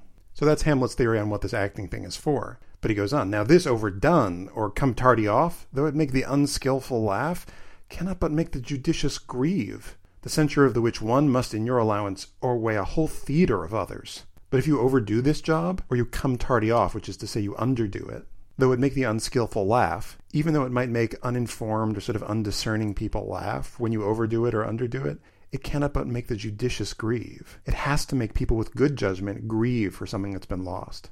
The censure of the which, so if you get the criticism of those judicious people, that must in your allowance. In other words, you have to admit, by your own admission, that should overweigh a whole theater full of others. So just one judicious person thinking you're overacting should outweigh an entire theater of people who think it's funny but really have no taste. Hamlet's kind of a snob, yo. And of course, this gets him sidetracked again. He says, Oh, there be players that I've seen play and heard others praise, and that highly, not to speak it profanely, that neither having the accent of Christians, nor the gait of Christian, pagan, nor man, have so strutted and bellowed that I have thought some of nature's journeymen had made men, and not made them well, they imitated humanity so abominably.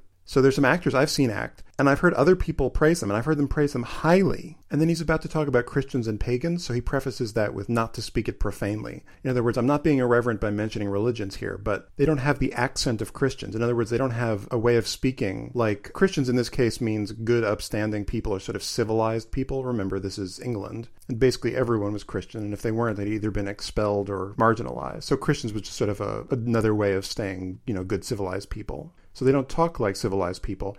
And they also don't have the gait, the way of walking or way of moving of either a Christian, a pagan, which is just another way to say uncivilized people in this way, nor man, not even a human being, regardless of their religious beliefs. So these actors don't either talk or move like humans. They've so strutted and bellowed, which is over the top moving and talking, that I have thought some of nature's journeymen had made men. Journeymen are like day laborers, they're hired workers, especially sort of inexperienced ones that just go around doing whatever job is needed. So it's as though nature, when she created these particular actors, sort of farmed the work out to inexperienced people, so they turned out all strutty and bellowy. And not only that, they hadn't even made them well. They imitated humanity so abominably. They were just so terrible at that holding the mirror up to nature thing that they in no way resembled humans. And hopefully Hamlet's done with his rant now, and that actor says back to him, I hope we've reformed that indifferently with us, sir. Indifferently means somewhat. He's saying, I hope we're at least somewhat better than that. And Hamlet takes that reformed indifferently as his cue, and he says, Oh, reform it altogether. Not somewhat, entirely is how you should do it. And of course, that gets him started again. He says, And let those that play your clowns speak no more than is set down for them. This, by the way, is where I hear Shakespeare's voice coming through because this is a playwright's voice saying that, like, oh, look, the funny guy wants to ad lib in my play. Apparently, the first guy who played the clown in his plays, this guy named Will Kemp, was a notorious ad libber, which probably drove him insane. So he's telling them make sure that the clowns, in other words, the people playing the comic characters, speak no more than is set down for them. That they don't say anything more than what is written down in their scripts. And he continues on that same topic. He says, For there be of them that will themselves laugh, to set on some quantity of barren spectators to laugh too, though in the meantime some necessary question of the play be then to be considered. So there are of them, in other words, there are some of them that will themselves laugh. So instead of just making people laugh, they laugh themselves. If you've ever seen shows like Saturday Night Live, you know there's always someone in the cast who can't stop laughing in the middle of the show. And audiences love that, of course, but it totally interrupts the scene. Why are they doing it? To set on some quantity of barren spectators to laugh too. Set on means to sort of encourage or incite them to laugh. And I love this adjective barren.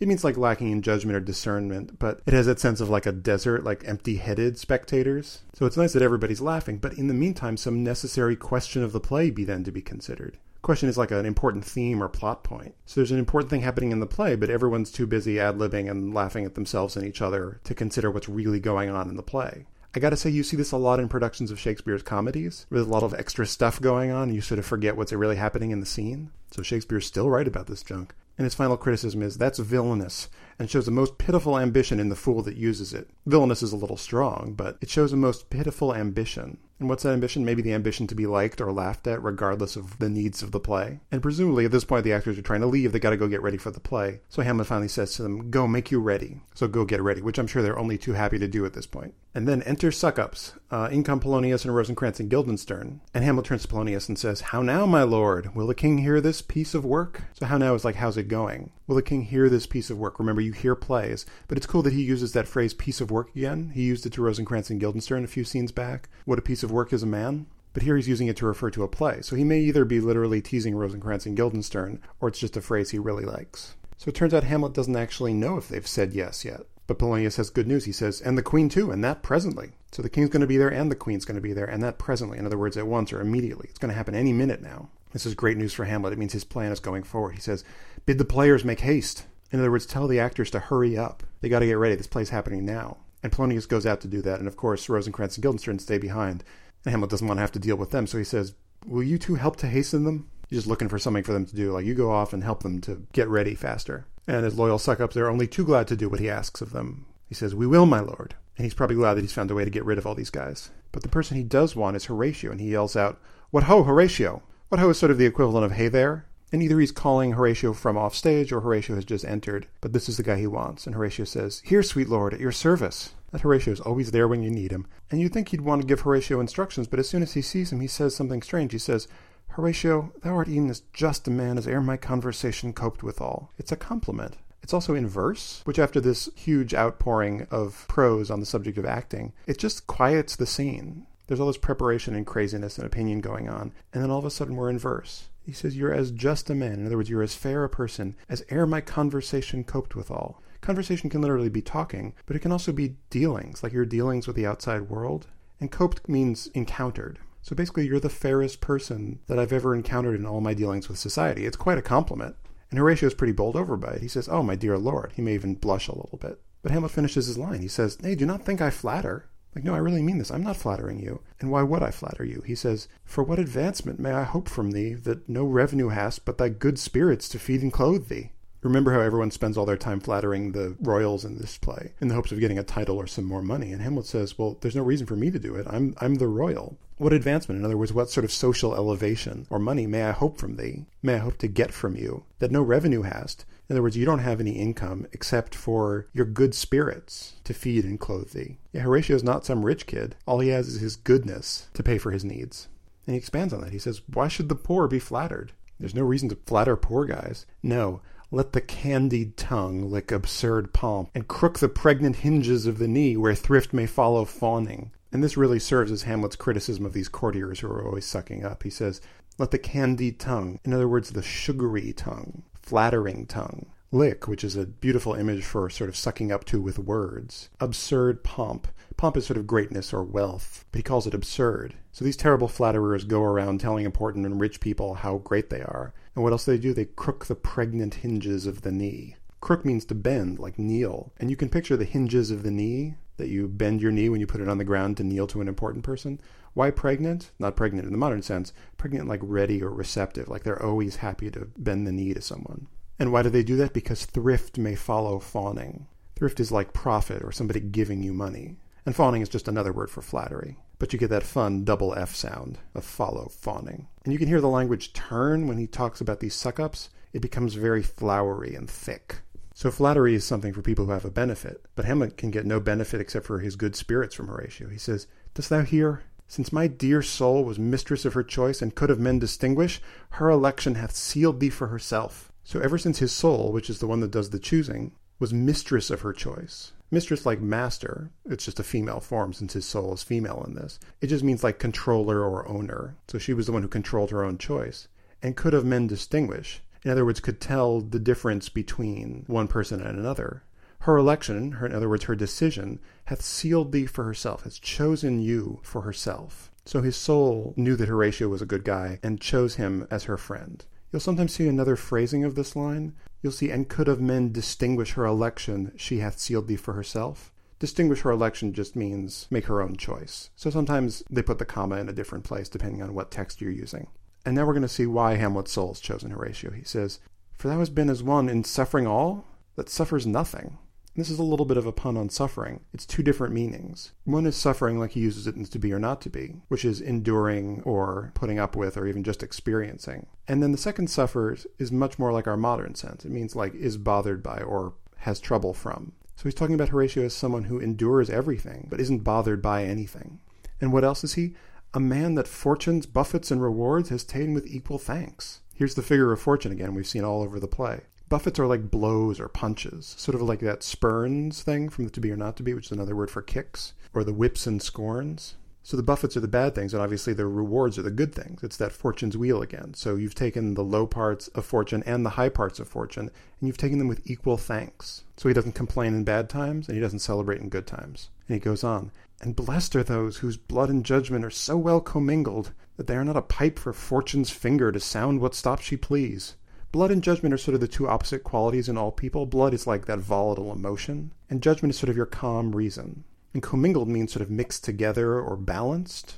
So Hamlet says, Blessed are the people whose mix of emotion and reason is such that they are not a pipe for fortune's finger to sound what stop she please. Pipe is like a flute or a recorder. We're going to see this same image at the end of this scene, by the way. But what's the image? It's of a person who is a recorder. And a stop is the holes on a flute or a recorder. It's those things you cover to change the note. So, in other words, Hamlet is praising him for not being changeable based on the deal that fortune gives him. So, if fortune plays a really low note, that doesn't affect him. And if she plays a really high note, that doesn't affect him. He's not that easily swayed by his emotions. And finally, he sums this section up Give me that man that is not passion's slave, and I will wear him in my heart's core, ay, in my heart of heart, as I do thee. So give me that person that isn't a slave to passion, to strong emotion, to the blood he was talking about. And I will wear him in my heart's core. In other words, I'll keep him in the very center of my heart. There's a nice little pun here, too, because core is the Latin word for heart. And actually, in most European languages to this day that are based on Latin, you have some variation on that. So it's a nice little pun. And then you have this very, very, very famous phrase, in my heart of heart. You may actually not know this phrase. You think it's in my heart of hearts. For whatever reason, that's what it's come to be in our modern usage.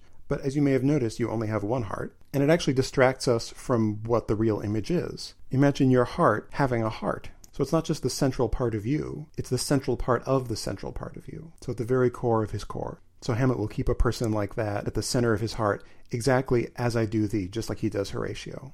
And it's really interesting to see Hamlet at this moment when he might be just about to carry out his plan against Claudius, go on this kind of anti passion broadside. I mean, after all this time wishing he could act but being afraid to act. But in some ways, this is much closer to Hamlet's real philosophy than all that beating himself up about not being able to act. He wants to be a reasonable guy. He doesn't want to be like Claudius. He doesn't want to be a killer. And it's cool to see him put that across in this speech to Horatio. Also, it's kind of amazing to hear it now. You'd think this guy would be worried about what's about to happen. But instead, he's taking a moment to tell his best friend how much he means to him. It might even be an indication that he thinks this might be his last day on Earth, because if the king does confess and he has to kill him, that's the end of Hamlet's life. Remember also, there's no one else in this castle who he can trust. He just lost Ophelia as someone he can trust. He lost his friends Rosencrantz and Guildenstern. Horatio's the only guy who's stuck with him. And I will say, I like Horatio very much. Uh, he doesn't do much in this play, certainly not until the very end, as we'll see. There's a way in which Horatio sometimes almost works as an audience surrogate, that Hamlet can talk to him to unburden his soul. He tells him things he doesn't tell anybody else. So I can almost imagine a production of this play where there is no Horatio, and just every time he's talking to Horatio, he turns to the audience and says that to them. But Horatio is a very convenient tool for Shakespeare to use for exposition and for revealing more about Hamlet.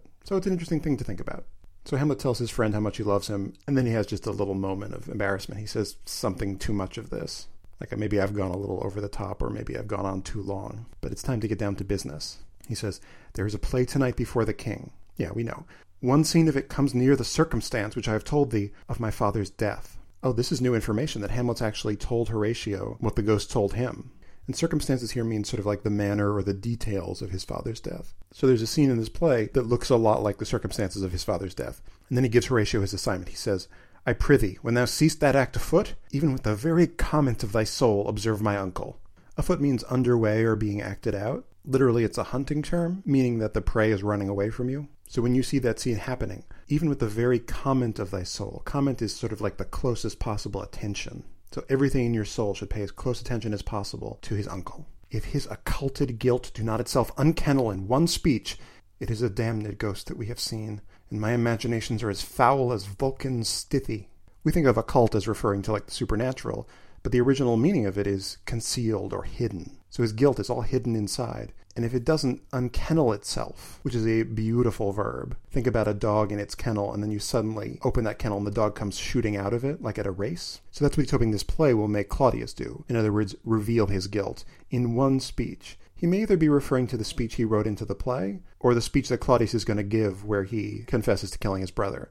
We'll see. So if that doesn't work, then he makes an amazing admission. He says, It is a damned ghost that we have seen. Damned just meaning that it's a devil from hell. It's not really his father and my imaginations, in other words, what I imagined, my suspicions about my uncle, are as foul as Vulcan's Stithy. Vulcan was sort of the blacksmith god in Roman mythology. And a stithy is a blacksmith's workshop, so it's going to be gross and covered in ash and soot. And that's how disgusting his imagination is going to be, if in fact he accused Claudius wrongly and believed a devil, which is what the ghost actually turned out to be. So it's another admission that Hamlet doesn't really quite 100% believe this ghost or want to believe the ghost. And he goes on, give him heedful note for I mine eyes will rivet to his face, and after we will both our judgments join in censure of his seeming. Heedful notice like very observant attention. So that's what Horatio is going to do. And what is Hamlet going to do? I mine eyes will rivet to his face. It's a very tactile image. A rivet is like a bolt or a nail. So Hamlet's going to train his gaze so hard on Claudius's face while he's watching the play that it's going to be as though he's bolted his eyes to him. So they'll both do that. And after, after the play, we will both our judgments join. In other words, we'll both make our conclusions and we'll join them together into one conclusion in censure of his seeming. Censure usually means criticism in a modern sense. Here it's more like assessment, you know, a chance for us to go over our conclusions. An assessment of what? Of his seeming. And there's that word again. Claudius is a great seemer. What it literally means here is like his outward appearance or behavior. So we'll go over what we saw from him and decide if he's guilty or not. But for that theme of being and seeming, it's nice to have that word seem here right at the end. And notice how the language is picking up steam here too. It's not we'll join both of our judgments together. It's will our judgments join. He does that thing again where he changes the word order so the strong stressed verb is at the end of the line. And notice also that double J sound. It just gives it a real momentum to it. So they'll join their judgments in censure of his seeming. And Horatio gets worked up and he jumps right into the end of that line. He says, Well, my lord. In other words, good.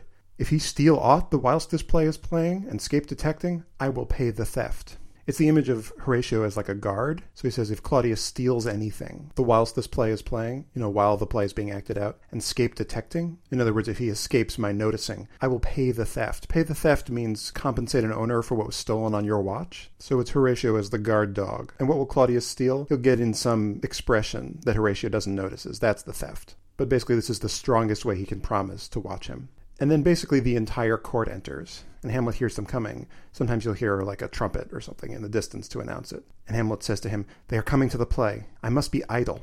Idle here can mean something like our modern sense of like seeming unoccupied or not busy or just kind of milling around. But it can also mean acting sort of distracted or insane, like his madness plot. You can sort of choose what that means to you. And just before they come in, he says to Horatio, Get you a place. In other words, pick the spot you're going to watch the king from. Maybe they've set up a little mini theater in the courtyard with chairs and a little transportable stage. And in comes Claudius. And remember, Hamlet thinks this is their big showdown. It's entirely possible one or both of them are going to be dead by the end of this day. And Claudius comes in all smiles and he says, How fares our cousin Hamlet? Remember, he's excited that Hamlet's interested in something and he wants to demonstrate how good Hamlet is doing to the entire court. How fares just means how are you doing? And cousin, we've seen this before, just means close relative. He's not his literal cousin. Obviously, he's his uncle. And Hamlet comes back, excellent of faith, of the chameleon's dish, which sounds like total nonsense. Now, notice number one, we're back in prose again. As soon as anybody tries to talk in an elevated way to crazy Hamlet, he switches to prose, which lets him unsettle them verbally. But he also starts punning on them in a way that's much too complicated for them to get. So, what he's punning on is a double meaning of fare. You may have seen a restaurant offering like country fare. It's that same idea. It can mean food. So how fares can mean how are you eating? And that's the joke that Hamlet's making. He's like, well, what am I eating? I'm eating the chameleon's dish. And there was this weird old myth that chameleons survived by eating air instead of delicious bugs. Don't know where that came from. Which automatically throws Claudius for a loop with this crazy pun. And he goes on and he says, I eat the air, promise crammed. That's a really cool adjective Shakespeare just made up. It's crammed full of promises. In other words, it's empty. And maybe they're the promises that he would succeed to the throne. So it's a nice little possible dig at Claudius, because after all, what are you going to do with promises? You can't eat them. And he has another little dig. He says, You cannot feed capons so. Capons are eating chickens. They're they're male chickens that first get castrated and then they're specially fattened up for eating. So on the one hand, it's another reference to their emptiness, but on the other hand, it might be referring to Claudius as a fat castrated capon. I don't know. And Claudius is legitimately taken aback by this. He says, I have nothing with this answer, Hamlet. In other words, I get nothing from this answer. These words are not mine. And not mine here means means nothing to me. But of course, Hamlet takes that as a cue to pun back at him again. He says, No, nor mine now. And why are they his? Because he already spoke them. So they've gone out into the air. And now that he's totally thrown Claudius off with his madness act, he turns right to Polonius and he says, My lord, you played once in the university, you say. Because he knows this is just going to get Polonius talking. Played means he acted once when he was in college. And Polonius is very flattered that anyone is paying attention to him, especially someone who's really important. And he says, oh, That did I, my lord, and was accounted a good actor. Accounted means considered a good actor. And Hamlet's suddenly fascinated by this guy. He says, What did you enact? In other words, what part did you play? He says, I did enact Julius Caesar. I was killed in the Capitol. Brutus killed me. Oh, he played the part of Julius Caesar, who was killed at the Roman Capitol by Brutus. And now this is a lot of obvious information. If you were someone living at this time, and even now, you probably know all this information.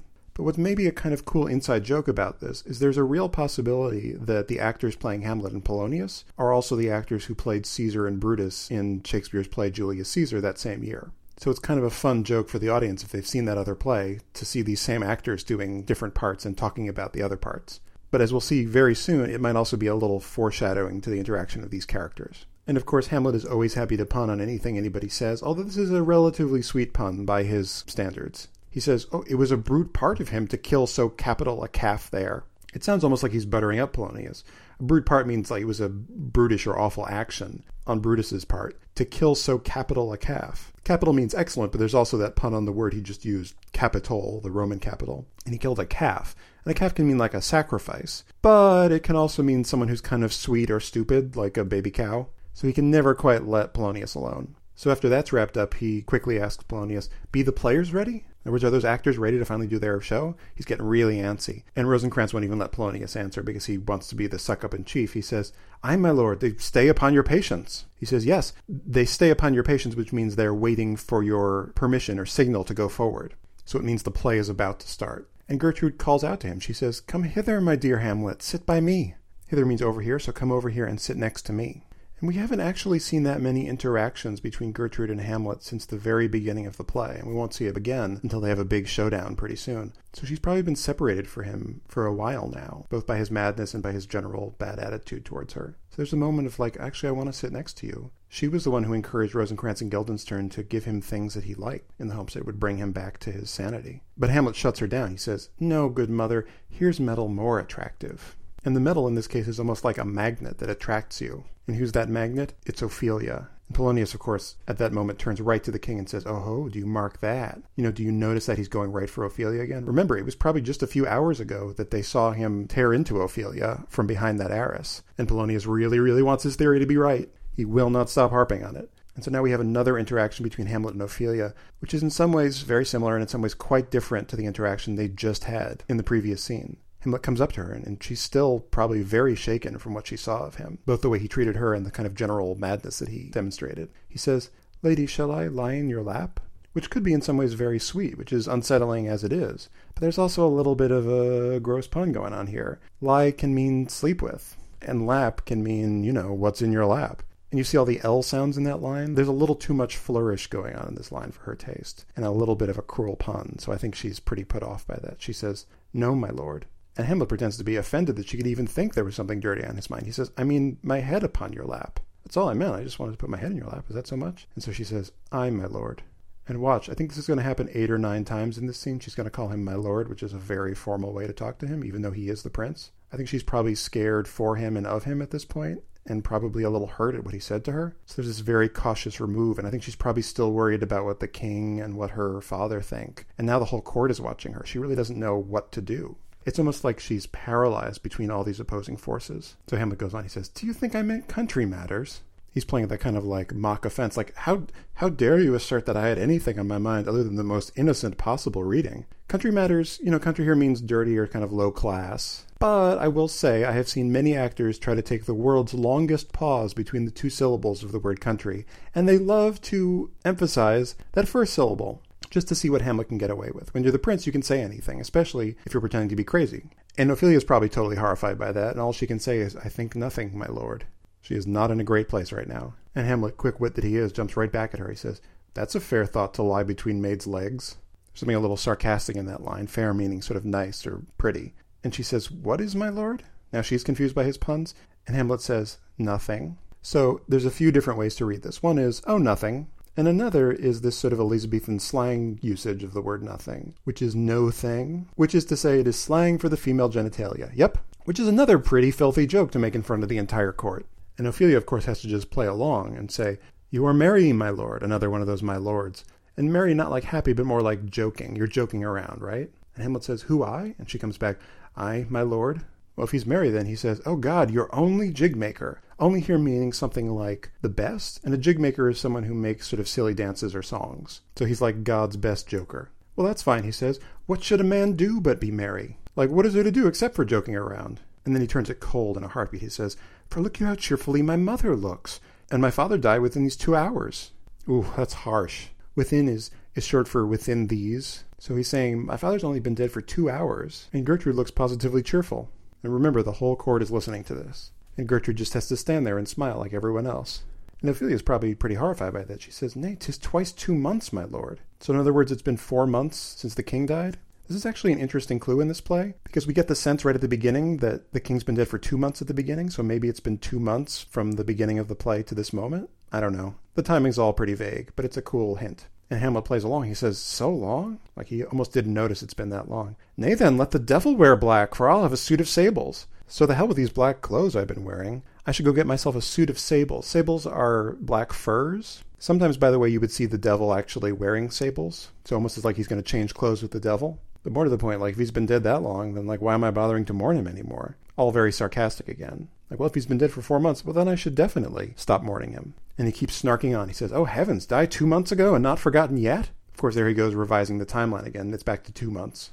He died a whole two months ago and he, and he hasn't been forgotten yet? Somebody actually remembers him? Well, then he goes on, Then there's hope a great man's memory may outlive his life half a year. Like, if he hasn't been forgotten in two months, well, then maybe a really important guy's memory can outlive his life. In other words, live past the moment he died by a whole six months. Again, sarcastic in the extreme. But there's a qualifier on that. He says, But by Our Lady, he must build churches then, or else shall he suffer not thinking on, with the hobby horse, whose epitaph is, For oh, for oh, the hobby horse is forgot. By Our Lady means I swear by Our Lady, by Mary. How can you be remembered for at least six months? You have to build churches. In other words, you have to put your name on some kind of big project. Because if you don't do that, you shall suffer not thinking on. You'll have to put up with not being remembered at all with the hobby horse, along with this figure of a hobby horse. Now, a hobby horse, we may think of it as like one of those horses' heads on a stick, but in the Middle Ages, it was a costume you wore for May Day celebrations for the 1st of May. And it's almost like a giant hoop skirt. You sort of stand in the middle and you're wearing a big costume that looks like you're riding on a horse, almost like you're the pole in a merry-go-round. So it has a horse's body, and then sometimes it even has human legs coming out at the top, so it looks like your legs are on the horse itself and it was a costume that people would wear on May Day to go along with these Morris dancers, which is this kind of folk dance. But by this time, it had really gone out of fashion, so people were starting to write poems and songs, kind of longing for the simpler days of the Middle Ages. So this song, For Oh, For Oh, the Hobby Horse is Forgot, is a nice kind of nostalgic look back to like, you know, whatever happened to rock and roll, man. So basically, if you don't do anything special to get you remembered, you'll be just like the hobby horse. Everyone's going to forget about you. You're going to be the old thing. So it's kind of a dig on the fact that he feels like he's the only person who's really remembering his dad. Everyone else has moved on to this new king. And then you have this little scenelet, which is what is referred to as the dumb show. And most editions have some text describing the action of this dumb show. In other words, this pantomime scene, the one with no words in it. Obviously, we don't know if that's original to Shakespeare's text, because it's basically a stage direction. But most editions have something pretty similar, which is basically an acted out version of the play that we're about to see spoken. And it is, for all intents and purposes, the story of Elsinore, too. This king and queen are in love, they demonstrate how much in love they are, and then he lies down to sleep, and a guy comes in and pours poison in his ears. And then the queen comes back in and finds him dead and is upset, but then the poisoner comes back in and wins her over with gifts. And she accepts his love. It is, for all intents and purposes, a total spoiler for the play that's going to follow. In some ways, the biggest question of this is why doesn't the king react more to it? Because as we'll see, he's about to react to the play he sees. So, a cool thing for an actor who's playing this part or a director who's directing it is to figure out how watching this play, which basically spells out Claudius's plot, and Gertrude's for that matter, how it affects them. And is there some talking in the court? You know, what's this?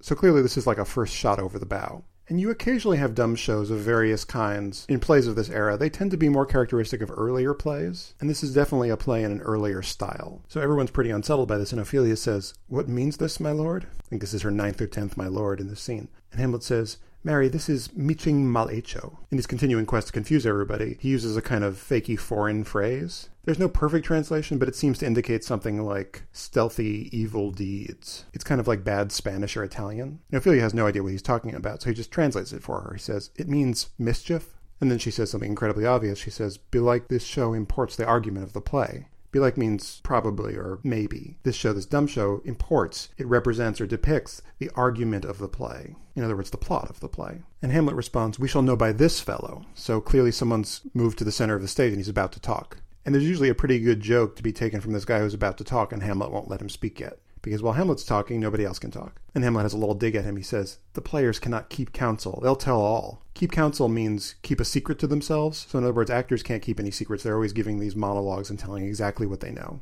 Like he's one to talk. And Ophelia asks, Will he tell us what this show meant? And notice she's finally starting to talk to him without saying, My lord, all the time. Almost as though she's getting more comfortable with him and he's talking a little more like a normal person. So she asks if this actor's going to explain the dumb show. And Hamlet says, Aye, or any show that you'll show him. So much for that he immediately starts punning, and it's of course a dirty pun on her. So he's like, not only is he going to tell you what this show meant, but any show that you'll show him. And that show has a little bit of a play on words, meaning expose yourself to him. He says, Be not you ashamed to show, he'll not shame to tell you what it means. In other words, if you aren't ashamed to show, if you're not ashamed to expose yourself, he won't be ashamed to tell you what that means. Gross, always gross, Hamlet, God. And that's enough for her. She says, You are not. You are not. And this isn't not in the sense that we're used to, which is nothing. This is not like the word naughty. So it means like disgusting or inappropriate. And so she says, I'll mark the play. I'm just going to pay attention to the play. Stop talking to me. And then the prologue comes out. And the prologue was a guy who came out usually at least at the beginning of the play, but often at the beginning of every act. You see him in Romeo and Juliet, for example, and sort of explains what we're about to see. So he comes out and proclaims, For us and for our tragedy, here stooping to your clemency, we beg your hearing patiently. Now, this is an extremely generic prologue. It could be for any tragedy. And it all rhymes. And it's also not in the usual verse, which is iambic pentameter. It's in iambic tetrameter, which just means that instead of 10 syllables, it has 8 syllables. But it makes it feel clipped and sort of different and formal. But what it's really doing is announcing the beginning of the play. He says, For us and for our tragedy, here stooping to your clemency. Stooping means bowing or kind of like appealing to your clemency, your favor, your generosity, even your mercy. We beg your hearing. We beg you to hear the play patiently, which is something you often had to do when you're performing in front of royalty. You have to sort of thank them for letting you do the play. And then Hamlet starts to heckle. He says, Is this a prologue or the posy of a ring? Posy is like the word poesy, like poetry. And the Posy of a Ring is a tiny little poem that you had inscribed inside of a ring that you gave to someone you love. So it has to be either an incredibly short poem or written in incredibly small letters, or maybe both. So he's mocking the fact that it's so short and uninformative. And Ophelia is just like losing it at this point. She says, Tis brief, my lord. Like, yeah, I know it's short, but at least you won't have to put up with it anymore, right? And then Hamlet freezes out basically the entire room. He says, As woman's love. Like, yeah, it's brief. It's as brief as the love of women, which is a nice dig both at his mother and at his ex girlfriend now. Can't really respond to that one, can you?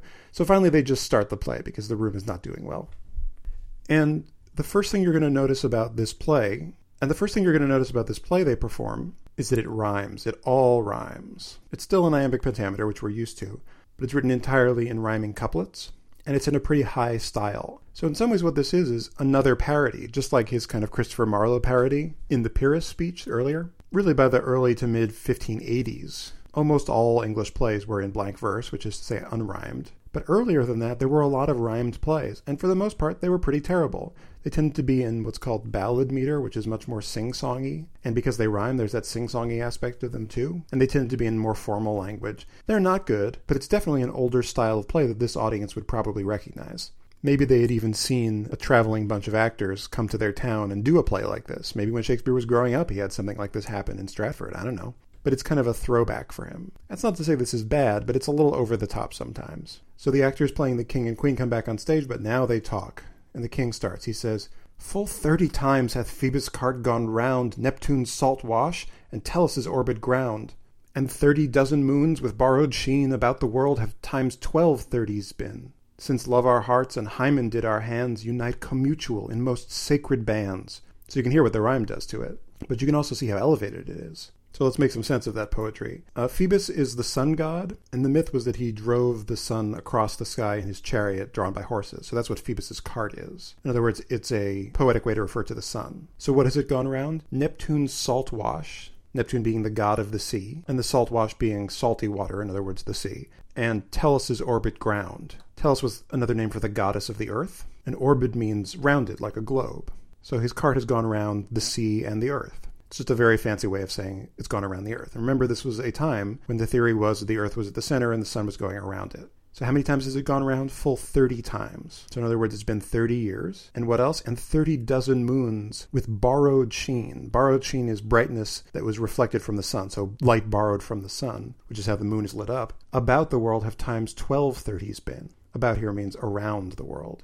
So 30 dozen moons because each year there's a dozen moons that grow and then disappear. And that's happened 30 times. And they had figured out that the moon went around the Earth. So they've been around the Earth 30 times 12 times. So 30 years again. So that's four very poetic lines, which just means it's been 30 years. And he goes on, since love our hearts and Hymen did our hands unite commutual in most sacred bands. So love united our hearts and Hymen, who's the god of marriage, united our hands, brought our hands together in marriage, united them commutual, which could just mean mutual, but co-mutual, like reciprocal. I gave my love to you and my hand to you, and you gave yours to me.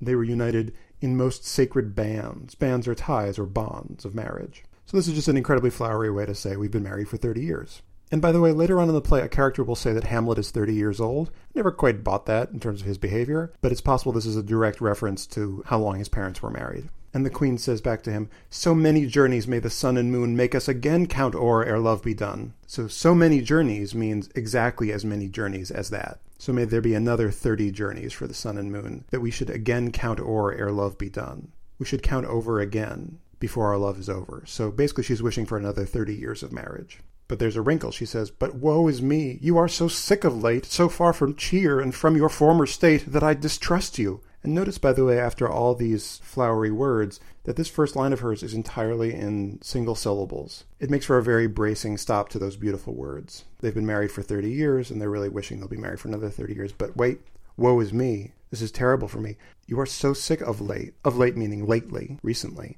so far from cheer and from your former state. Cheer can mean good spirits, it can also mean good health, eating well. So you're so far away from how you used to be that I distrust you.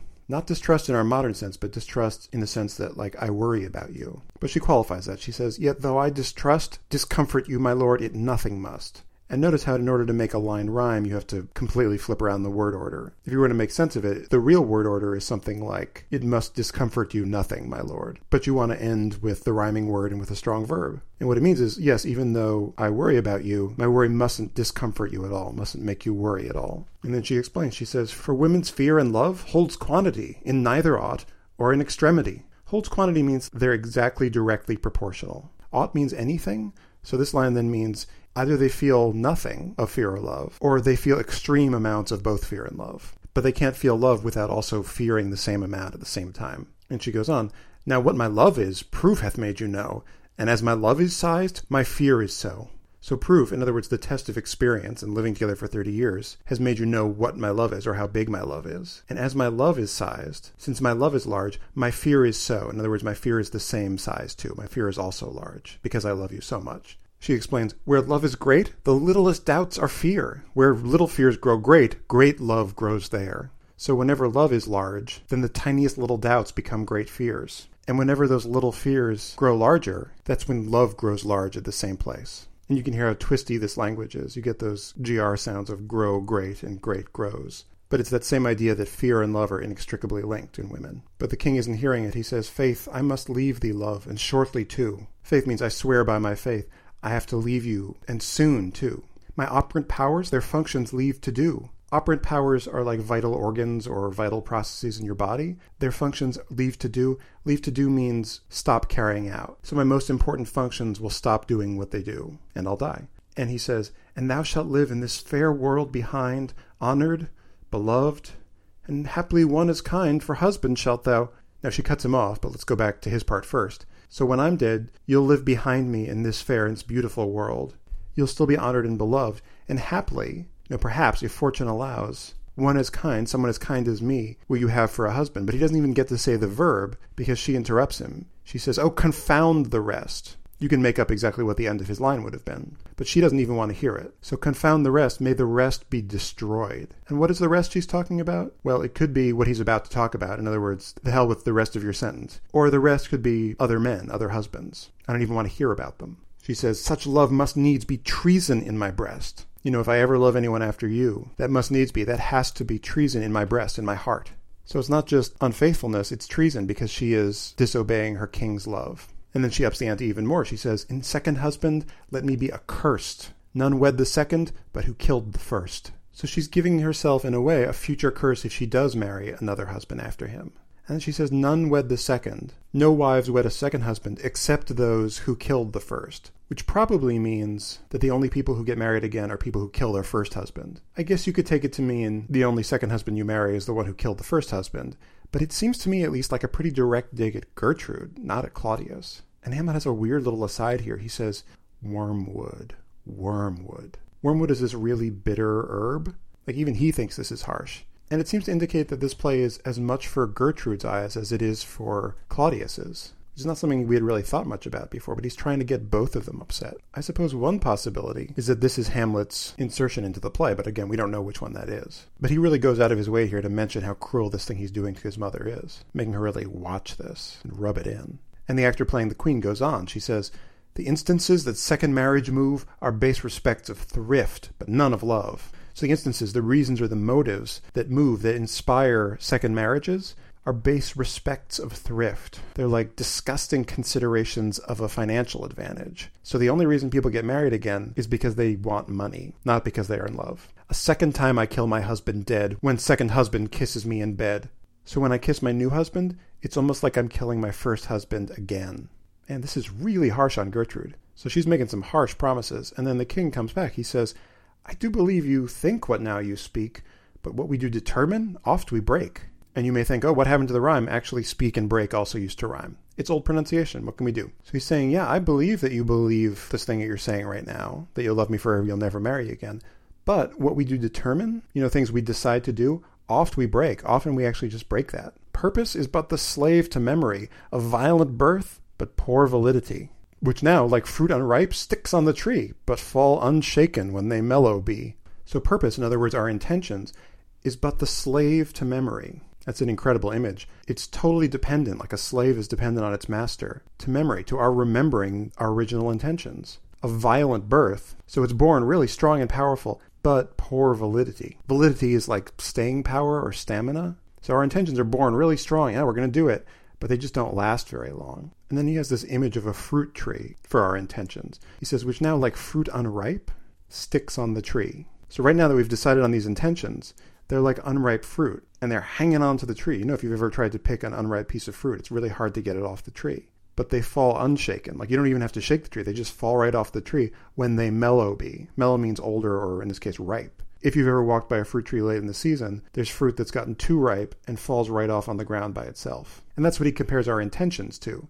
At the beginning, we stick right to that, and at the end, we barely notice when we forget. He says, Most necessary 'tis that we forget to pay ourselves what to ourselves is debt. So necessary obviously has our modern sense, but it could also mean common or natural. Like everybody does this. So everybody forgets to pay ourselves what to ourselves is debt. Debt here means like owed or promised. So everybody promises themselves that they'll do something, but then never gets around to it. So it's almost like you owe yourself a debt, but you don't really need to pay it off in the end, because no one does. Why? What to ourselves in passion we propose, the passion ending, doth the purpose lose. So these things we promise ourselves that we'll do in passionate moments once the emotion of that moment of promise is over, it loses its purpose. It loses that intention. And notice those strong P sounds and also that cool parallel of propose and purpose. So, in other words, these emotional promises to ourselves only last as long as the emotion does. He continues, The violence of either grief or joy, their own enactures with themselves destroy. And we've seen that word violent earlier in the speech. But here it's like the strength or the power of these strong emotions, either grief or joy. Because they're so strong, they destroy their own ability to carry out their intentions. He goes on, Where joy most revels, grief doth most lament. And he's comparing these two strong emotions. Just like she was just comparing love and fear. So just when joy revels, celebrates the most, that's when grief grieves the most, laments. And this leads him to a little bit of a non sequitur, but it's still in that same theme. Grief joys, joy grieves on slender accident. So it's easy for grief to turn to joy and joy to turn to grief on just like the slightest change of fate. But slender accident is a beautiful phrase, as though there's an incredibly thin line between the two of them.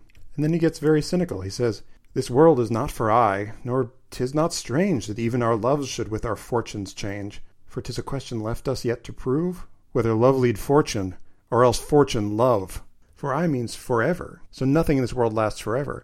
Nor 'tis not strange that even our loves should with our fortunes change. So it isn't strange that when we have changes in our lives, that would actually change our love too. And this is where the cynicism really kicks in. For 'tis a question left us yet to prove. It's a question that yet still is left to prove, to resolve or answer or test. And what's that question? Whether love lead fortune or else fortune love. So whether love brings good fortune or causes good fortune, or else it's fortune that causes love. And I suspect he agrees with the latter because he's about to give examples of it. He says, The great man down, you mark his favorite flies. The poor advanced makes friends of enemies. So the great man, the important or rich man, when he's down, when he's fallen, when he's at the bottom of fortune's wheel, you mark, you watch how his favorite flies. His biggest supporter runs away from him, and you have that cool double F sound, favorite flies. And by the same token, the poor advance, the poor man who rises to the top of fortune's wheel, who gets fortune, makes friends of enemies. Suddenly his enemies all want to be his friends. This, by the way, is exactly what just happened to Claudius when he became king. And then the actor brings it home. He says, And hitherto doth love on fortune tend, for who not needs shall never lack a friend, and who in want a hollow friend doth try, directly seasons him his enemy. Hitherto, in other words, up to this point, it's always been true that love on fortune tend. Love actually depends on fortune. For who not needs? A person who doesn't need. Need what? It could be a person who doesn't need money. It could be a person who doesn't need friends that's exactly the person who never lacks a friend. So everybody's your friend when you don't need anything from them. And who in want, so a person in a time of poverty or some other need, a hollow friend doth try. Someone who tests their friend, in other words, by asking them for help. And what kind of friend? A hollow friend. So not a real friend, but one whose heart isn't really in it. So in a moment of need, when you test out their friendship, he directly seasons him. He immediately turns him into his enemy. So after that little lecture on life, it's like, where was I? But orderly to end where I begun, our wills and fates do so contrary run that our devices still are overthrown. So, in an orderly fashion, in the right order, to end where I begun, I'm going to come back to the place I started. Our wills and fates do so contrary run, our desires and what actually happens run in such opposite directions that our devices, that our plans, in other words, the things we devise, still are overthrown. They're always destroyed. Our thoughts are ours, their ends, none of our own. So our thoughts, our early plans and decisions, our passionate decisions, those belong to us. But their ends, in other words, the final result that comes from them, they're none of our own. They're not in our control at all. They don't belong to us anymore. We can make all the plans we want, but it's not going to end up right. This sentence, by the way, is another one of those antitheses. So the thoughts may belong to us, but the ends don't. And this is where he actually relates it back to what she was talking about. So think thou wilt no second husband wed, but die thy thoughts when thy first lord is dead. So you can think you're not going to get married again, but when your first husband dies, your thoughts, your original intentions are going to die too. And the queen, of course, doesn't want to hear any of this, and she declares as much in very over the top ways. She says, Nor earth to me give food, nor heaven light, sport and repose lock from me day and night. To desperation turn my trust and hope. An anchor's cheer in prison be my scope. Each opposite that blanks the face of joy, meet what I would have well, and it destroy. Both here and hence pursue me lasting strife, if once a widow, ever I be wife. And this is her curse on herself. She has like seven or eight curses within it, and we can spell them all out. So, nor earth to give me food. Let neither earth give me food, nor heaven give me light. So she won't get the things she needs from either earth or heaven. Sport and repose, in other words, fun and rest, lock from me day and night. They should be kept from her all day long. To desperation turn my trust and hope. We have to untangle that a little bit. My trust and hope should turn into desperation. An anchor's cheer. An anchor is a hermit, and cheer is food in prison be my scope. The scope is like the total of what you would get in prison. So she should just get as much food in her prison as a hermit eats. And what else? Each opposite that blanks the face of joy. In other words, may every opposing force that turns a joyful face blank, in other words, pale, she wants that to meet what I would have well. Those enemies should encounter what she wants to have go well, and it destroy and destroy it both here and hence, both in this place and away from this place. I've seen some people even take hence to refer to the afterlife. I don't know about that. But in all those places, may lasting strife pursue me. Strife meaning like torment or trouble. So wherever she goes, she should be chased by trouble. So when will those curses be in effect? If, once a widow, ever I be wife. So if I ever become a wife after having become a widow. And Hamlet can't resist rubbing it in. He says, Oh, she should break it now. The it in this case being her vow. It's like she's sworn all these things. If she breaks it now, she's actually going to have to suffer all those things. And again, it's shocking how much of this play is actually directed at Gertrude instead of Claudius, which is who we always heard it was for. But the actors go on. The king says, "'Tis deeply sworn." Like, wow, you really swore that. And then he tells her, "Sweet, leave me here a while. My spirits grow dull, and fain I would beguile the tedious day with sleep." So I guess he finally believes her, and he asks for her to leave him here for a little bit. My spirits grow dull, in other words, heavy, sleepy, and fain I would beguile. Fain means gladly or happily. I would beguile, I would charm away the tedious day, the long, heavy day, with sleep. And she finishes his line, but notice she picks up the word that he left off with. So he says, The tedious day with sleep, and she says, Sleep, rock thy brain, and never come mischance between us twain. So it is a beautiful image, too, almost like the brain being a baby that you're rocking to sleep. And never come mischance. Mischance is like misfortune or terrible calamity. May one of those mischances never come between us twain, the two of us. And again, Hamlet turns right to his mother. He says, Madam, how like you this play? He's really poking her heart now. And all she can say is this incredibly famous line The lady doth protest too much, methinks. Protest doesn't mean the same thing it means in our modern use of the word, like defend yourself. It means to like make loud declarations, like to swear. And methinks isn't just I think, it's something more like it seems to me. It's weird because it's not really a criticism of the ideas behind it, it's a real criticism of the playwriting. It's like she's talking too much. But she might also be saying, like, no one would actually swear that much in life. And mostly you'll hear this as, methinks the lady doth protest too much. The order's all over the place. I never know why. But Hamlet comes right back at her. He says, oh, but she'll keep her word. Like, yeah, she's protesting a lot, but she's actually going to keep it. Or more to the point, she really should keep it. And then finally, Claudius pops up. We haven't heard much from him. All we've seen is his reaction over the course of the play, which I'm sure he's had to hide. And he starts to grill Hamlet a little. He says, Have you heard the argument? Like, if you know she'll keep her word, have you actually heard the plot summary of this play? Is there no offense in it? which is a really pointed question on his part. In other words, is there no like offensive subject matter in this play? You know, sex and violence and stuff. Now he's already seen the dumb show. He knows what happens. He knows this is probably a criticism of him. But he plays that he's asking to kind of protect the ladies and the court in general. And speaking of protesting too much, here comes Hamlet. He says, No, no, they do but jest. Poison in jest. No offense in the world. They're just pretending or they're just joking around. And he slips that word in there poison in jest. They're just pretending to poison people. There's nothing offensive here at all. And Claudius tightens the screws a little bit. He says, What do you call the play? And Hamlet says, The Mouse Trap. Remember, this play's name is The Murder of Gonzago, but he just renamed it because really this is how he's using it. He's using it as a trap. And marry how, he says? Marry again being short for by Mary. How's it called that? Tropically. You've probably heard the word trope. It means metaphorically or figuratively. It's not a literal mouse trap. It's not about an actual mouse and you get that nice sound pun on trap and trope. So yeah, they're just pretending. This isn't a real thing. He says, yeah, they're just pretending. This doesn't relate to you. This shouldn't give offense to anyone. He says, this play is the image of a murder done in Vienna. Image like exact copy or representation. So yeah, this was actually a Viennese murder. Gonzago is the Duke's name. His wife, Baptista. You shall see anon. So he's just spelling out like this isn't actually a criticism of you. Yeah, no, they have totally different names. You shall see anon. You'll see soon what happens. And then he goes on and he really drives it home. He says, "Tis a knavish piece of work, but what of that?" Knavish is like rascally. And there's that phrase, piece of work again. But what of that? So what? Your Majesty and we that have free souls, it touches us not. Free here means innocent, like free of guilt. So all of us, like yourself and me, that don't have guilty souls, it touches us not. It doesn't affect us in any way. Let the galled jade wince. Our withers are unwrung. A jade is like an old worn out horse, and galled means that it's hurt by a sore. So it's another way of saying, let the guilty people feel bad because of this play. Our withers. Withers are a spot between a horse's shoulder that could be annoyed by wearing a saddle, and unwrung means just like not irritated or not made sore. So unlike those galled jades, our withers are unwrung. We don't feel bad at all. We're innocent. Aren't we, your majesty? And then finally, finally, another actor comes on stage, and this is the actor for all intents and purposes representing Claudius. And Hamlet's really excited because this is the moment he's been waiting for. He says, oh, this is one Lucianus, nephew to the king. And Ophelia's pretty much done with him at this point. She says, You're as good as a chorus, my lord. Remember, choruses are those guys who get up and tell you what's about to happen before it happens? It's like, oh, why do I even need to watch the play if you're just going to tell me what happens? And he has snark that he can throw right back at her. He says,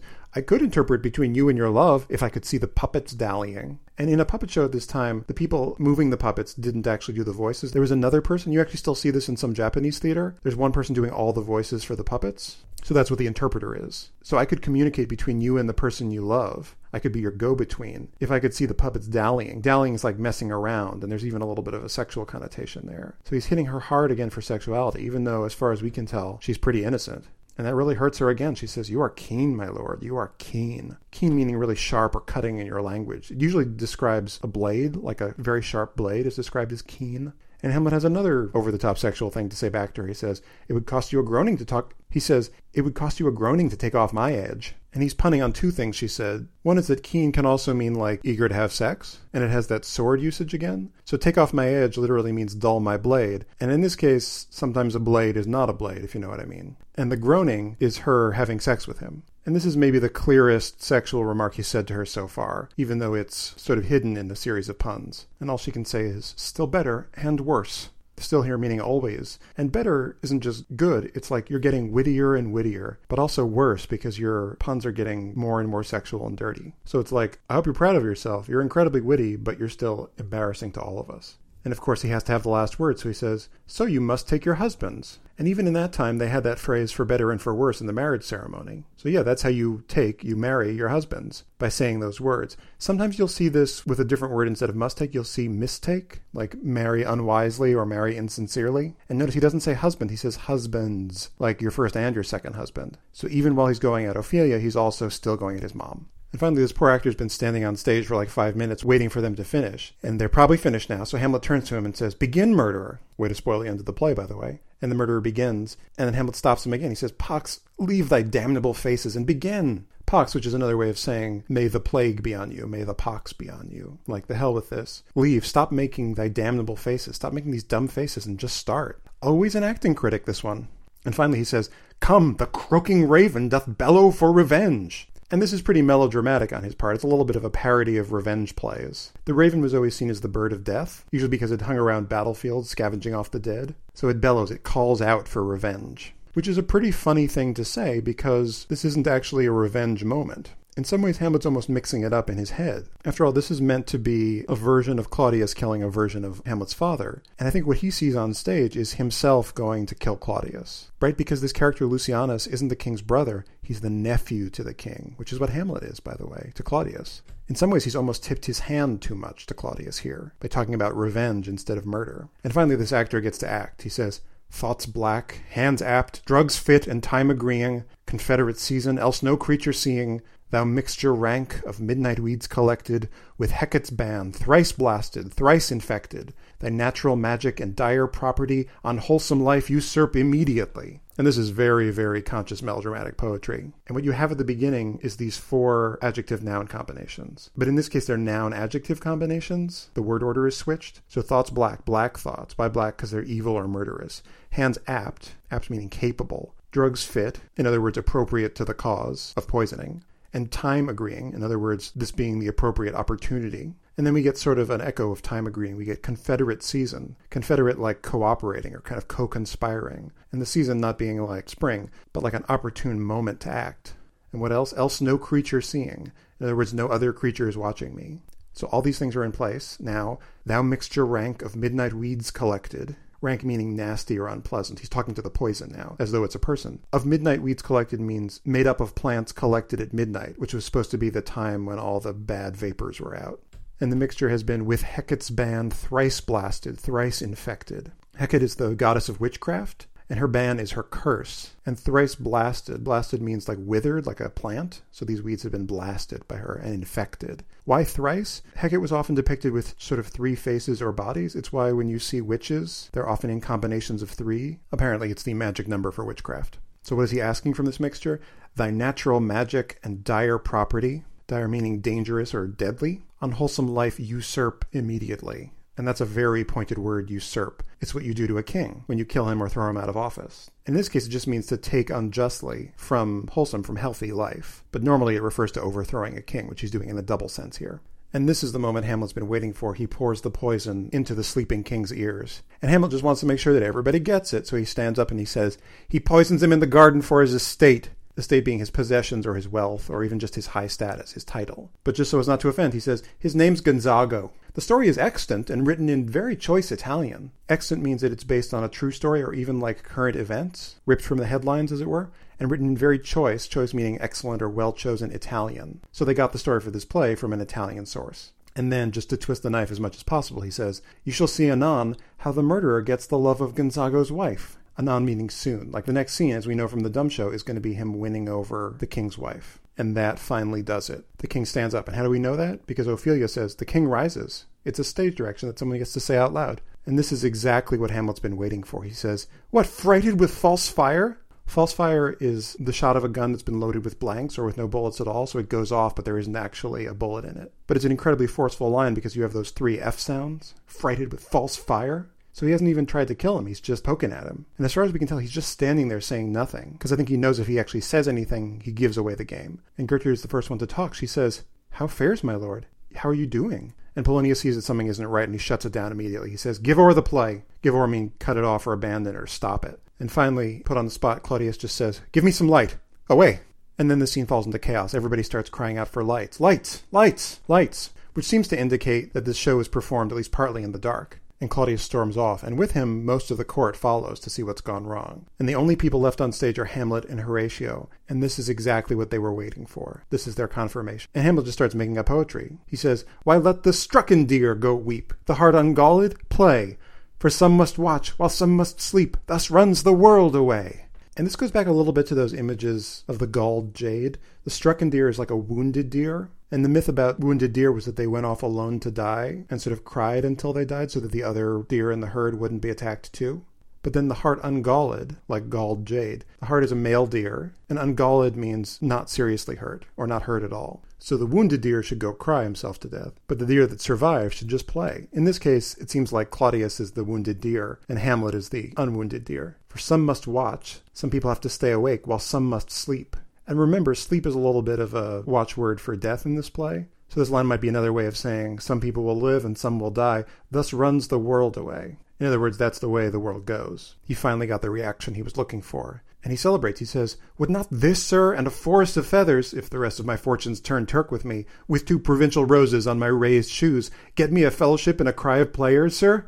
So would not this, wouldn't this play, along with a forest of feathers, feathers being part of a lead actor's costume, along with two provincial roses, provincial being from Provence, this region of France, on my razed shoes, razed like having decorative slits in them, which was another part of an actor's costume. So this play and the right costume, wouldn't it get me a fellowship? In other words, a membership in a cry of players. Players, of course, are actors. Cry is a plural noun for actors. What it literally means is a pack, like a group of hunting dogs. And why would he need to become an actor? If the rest of my fortunes turn Turk with me. Turn Turk means converting to Islam, but it's another way to say desert me or leave me, since you're renouncing your Christian religion. So basically, if my fortunes desert me, if I'm not Prince anymore, I can just go become an actor since I did this amazing play. So he says to Horatio, Wouldn't it get me a fellowship in this company of actors? And Horatio says, Half a share. So if you were a full member in a company, you got a share of the profits. Shakespeare was what they called a sharer in the Lord Chamberlain's Men and then in the King's Men, his company. So Horatio's like, yeah, you know, maybe you'd get half a share. And Hamlet doesn't want to hear that. He says, a whole one. I like, no, I get a full share. I am that good. And then he goes right back into his poetry. He says, For thou dost know, O Damon dear, this realm dismantled was of Jove himself, and now reigns here a very, very pajock. In Greek mythology, Damon is an incredibly loyal friend to this character named Pythias, so he's talking about Horatio as this very loyal friend of his. Dismantled doesn't mean our modern sense of taken apart, it means unruled or divested. It's like the mantle of rule, like the cloak of the king, was taken away of Jove himself, from Zeus himself, from the king of the gods, which again stands in here for King Hamlet. So he's talking again about the murder of his father. He's saying, you know, Horatio, the real king was overthrown, and now reigns here a very, very pajock. A pajock is another name for a peacock, which is what he's calling Claudius because of all that seeming and showing off like a peacock. So the guy who reigns here now is a peacock. Really, what he should have said was something that rhymes with was. The proper term is probably ass. And Horatio jumps right on him and says, You might have rhymed, which is a sneaky little joke, which I've always enjoyed. But Hamlet doesn't even notice. He's in full celebration mode. He says, Oh, good Horatio, I'll take the ghost's word for a thousand pound. Remember at the beginning of the scene, he was saying, Well, we don't know if the ghost is right or not? Now he says, I'll bet a thousand pounds that the ghost was telling us the truth, which is a huge amount of money. And he says to him, Did perceive? Like, did you notice? And Horatio says, Very well, my lord. Yeah, I also noticed when he got up right in the poisoning. And Hamlet's still spinning. He says, Upon the talk of the poisoning. He got right up when we were talking about the poisoning. And Horatio says, I did very well note him. Yeah, I was watching him. I observed him really well. I noticed he did that. And Hamlet is still zooming along. He says, Aha! And he wants to celebrate some more. He says, Come, some music. Come, the recorders. So he's calling for someone to bring him music to celebrate. And specifically for those recorders he was talking about before. And then he goes back into bad poetry. Some Hamlets will sing these parts. He says, For if the king like not the comedy, why then belike he likes it not, perdie. If the king doesn't like the comedy, this play, why then belike, belike meaning probably or maybe, he likes it not, perdie. Perdie is from the French word pardieu, by God, but it's just a twisty little phrase about how the king is thrown by this play. And then he calls out again, he says, Come, some music! And finally, we get our first information about what's going on off stage with the king. Rosencrantz and Guildenstern come back, and now Guildenstern's the one in charge. Maybe Rosencrantz is out of favor or something. He says, Good my lord, vouchsafe me a word with you. Vouchsafe means permit or grant me. Again, it's a very formal word, but that's who he is. He talks that way. Like, please allow me to have a word with you. And it's like a word. No, no, sir, a whole history. History being like a whole story, not just one word, all the words. You can have any words you want. And Guildenstern starts in. He says, The king, sir, and Hamlet immediately interrupts him. He says, I, sir, what of him? Yeah, what about him? And Guildenstern is starting to lose it a little bit. He says, is in his retirement marvelous distempered. Retirement doesn't mean like he's going to move to Florida. It means his withdrawal back to his own quarters. He's marvelous distempered. We've heard this word before. It's literally that idea of your humors being out of the proper balance, but it means disturbed or disordered. It's the way they were talking about Hamlet's madness before. Marvelous distempered, incredibly out of sorts. And Hamlet cuts him off again. He says, With drink, sir? And this is his continuing criticism of the king as being a drunk and encouraging all the worst things in Denmark. He's like, Oh, is he feeling out of sorts because he's drunk too much? Guildenstern's like, no, my lord, rather with choler. Choler is one of those four humoral substances. In this case, it means anger. It's literally bile is the substance. And Hamlet says, Your wisdom should show itself more richer to signify this to the doctor. For me to put him to his purgation would perhaps plunge him into far more choler. Your wisdom should show itself more richer. In other words, it'd probably be much smarter of you to signify this, to communicate this to the doctor, right? Because they thought that this was all about imbalance of fluid, so it was really a doctor's job, not Hamlet's job for me to put him to his purgation. Purgation is purifying or cleansing either of the body or of the soul. And most medicine of this time, as you may know, was about purging fluids to balance off the humors. This is why they bled people, because they were trying to balance it out. Purgation has that sense of confess. So if I was the one who was taking his confession, but also there's that idea that if Hamlet was the one to purge him, he would purge him of his blood, which is to say, kill him. So either way, he's going to be much more angry. And again, Guildenstern isn't quite fast enough to keep up with him. He says, Good my lord, put your discourse into some frame, and start not so wildly from my affair. So, my good lord, put your discourse, put your talk, your words, into some frame, like a structure, some like order, coherence, and start not so wildly. Start is like jump or turn away from my affair, from the business I'm talking about. He thinks he's just changed the subject on him. And Hamlet plays very chastened. He says, I am tame, sir. Pronounce which is a very fancy courtier kind of way to say, you know, say what you want. I'll be good. And it turns out it isn't the king who wants to see him now. Guildenstern says, The queen your mother, in most great affliction of spirit, hath sent me to you. Affliction of spirit, like suffering or anger. And I think actually you don't even need to put a period at the end of this line because I think Hamlet interrupts him. He says, You're welcome. So it's like, She sent me to you. But Hamlet cuts him off. Oh, she sent you to me? Well, welcome. And that really gets on Guildenstern's last nerve. He says, Nay, good my lord, this courtesy is not of the right breed. No, this pleasant behavior, this saying you're welcome stuff, it's not appropriate to this situation. It's not the right kind of courtesy. If it shall please you to make me a wholesome answer, I will do your mother's commandment. If not, your pardon and my return shall be the end of my business. So if you don't mind making me a wholesome answer, wholesome can mean like a reasonable answer. But wholesome can also mean healthy, which is what Hamlet's going to pun off of in a second. So if you can just make me a reasonable answer, then I will finish what your mother actually asked me to do, her commandment. And if not, all I want, the end of my business, is your pardon, in other words, your permission to return, and then I'll go back. And that's the end of what I'll do here. Like, I can't put up with this anymore. And Hamlet just says, Sir, I cannot. And that throws Guildenstern again. He says, What, my lord? And then he takes that sense of sane from wholesome and says, Make you a wholesome answer. My wit's diseased. He's like, I, I can't make you a wholesome answer because I'm crazy. But, sir, such answer as I can make, you shall command. Or rather, as you say, my mother. Remember, Guildenstern just called her order a commandment? So he's playing on that. So whatever answer I can make, you'll have at your disposal, basically. Oh, not you, right? It's her commandment. So actually, my mother shall have it. But anyway, therefore, no more, but to the matter. My mother, you say. So enough of the silliness, let's get down to business. And clearly Guildenstern doesn't want any more part of Hamlet at this point. And he just sort of stomps off, frustrated. And Rosencrantz has to take over, which is good for Rosencrantz too, because he gets to be the one to deliver the message. He says, Then thus she says, Your behavior hath struck her into amazement and admiration. And then I think Hamlet interrupts him again.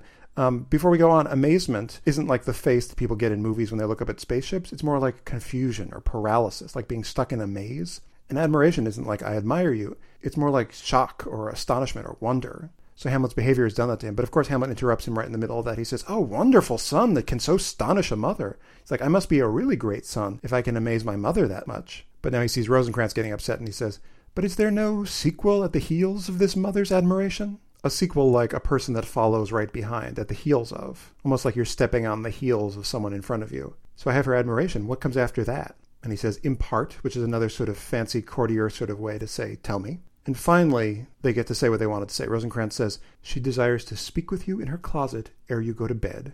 And closet, as you remember from Ophelia, isn't where you keep your shoes. It's like a special private chamber. Not necessarily a bedroom, but sort of smallish. So she wants to speak with you in her closet ere before you go to bed.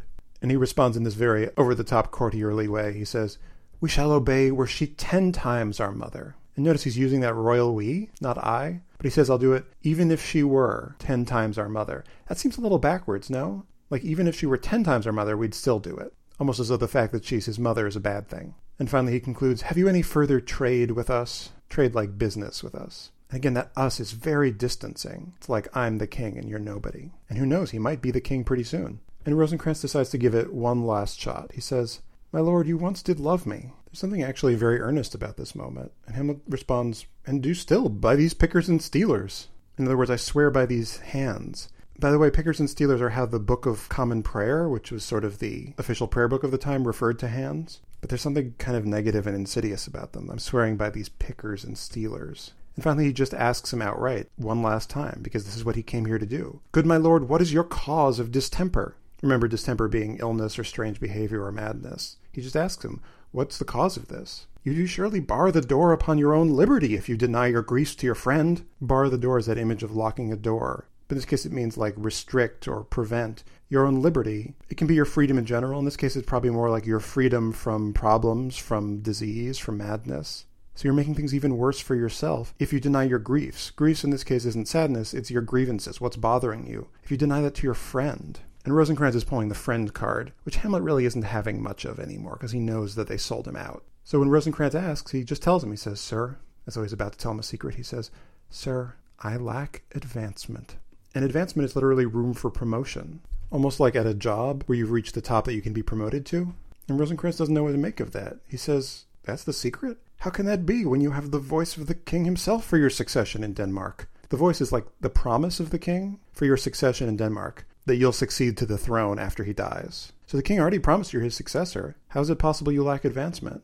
And Hamlet says, Aye, sir, but while the grass grows, the proverb is something musty. While the grass grows is the first half of a saying. While the grass grows, the horse starves. There's a thing you'd say if somebody told you to wait. While the grass grows, the horse starves. Like, I can't wait forever. I'll die in the meantime for waiting. But apparently, it was such a well known proverb, he didn't even have to finish it. I mean, it's like when in Rome. We never say when in Rome, do as the Romans do, which is the full phrase. As soon as someone says when in Rome, you know exactly what they're talking about. It's the same thing with this. And instead of ending it, he says the proverb is something musty, something meaning somewhat, and musty meaning like moldy, literally, but in this case, like overused or unoriginal. So just when Rosencrantz thought that he was going to get an honest answer about what was wrong with Hamlet, Hamlet came out with this thing that doesn't make any sense to him. And as soon as that happens, remember how Hamlet was calling for music for the recorders? An actor brings that in. And he's excited to see it. He says, Oh, the recorders, let me see one. And then Hamlet goes over and grabs Guildenstern. He says, To withdraw with you. Withdraw meaning literally, let's go over here, but in this case, it's like speak privately with you.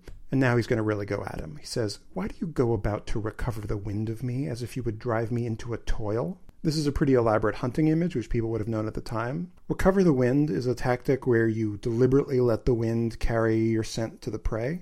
So usually you want to make sure that the wind is blowing in your face so that the thing you're hunting doesn't smell you. But in this case, you want the thing you're hunting to smell you so it'll run away. And when it runs away, it runs right into the trap you set. That's what a toil is. A toil's a trap. So he's asking Guildenstern, why are you trying to trap me? Which may be what he thinks his mother's summons is. And Guildenstern says, That's not what I'm doing at all. Oh, my lord, if my duty be too bold, my love is too unmannerly. So if the fact that I'm carrying out my duty to your mother is too strong, it's just because my love for you makes me forget my manners. That's the only reason I'm doing this. I'm not trying to screw you over here. And Hamlet says, I do not well understand that. Like, it's because of your love for me? Okay. And then he goes somewhere very confusing. He says, Will you play upon this pipe? Gives him a recorder. He says, Just play this. And Guildenstern defends himself. He says, My lord, I cannot. Hamlet says, I pray you. I am asking you. Just do it. And Guildenstern replies, Believe me, I cannot. Like, I don't know how to do it. And Hamlet asks again, I do beseech you. I'm begging you. Just play this recorder. Guildenstern starts to lose it again. I know no touch of it, my lord.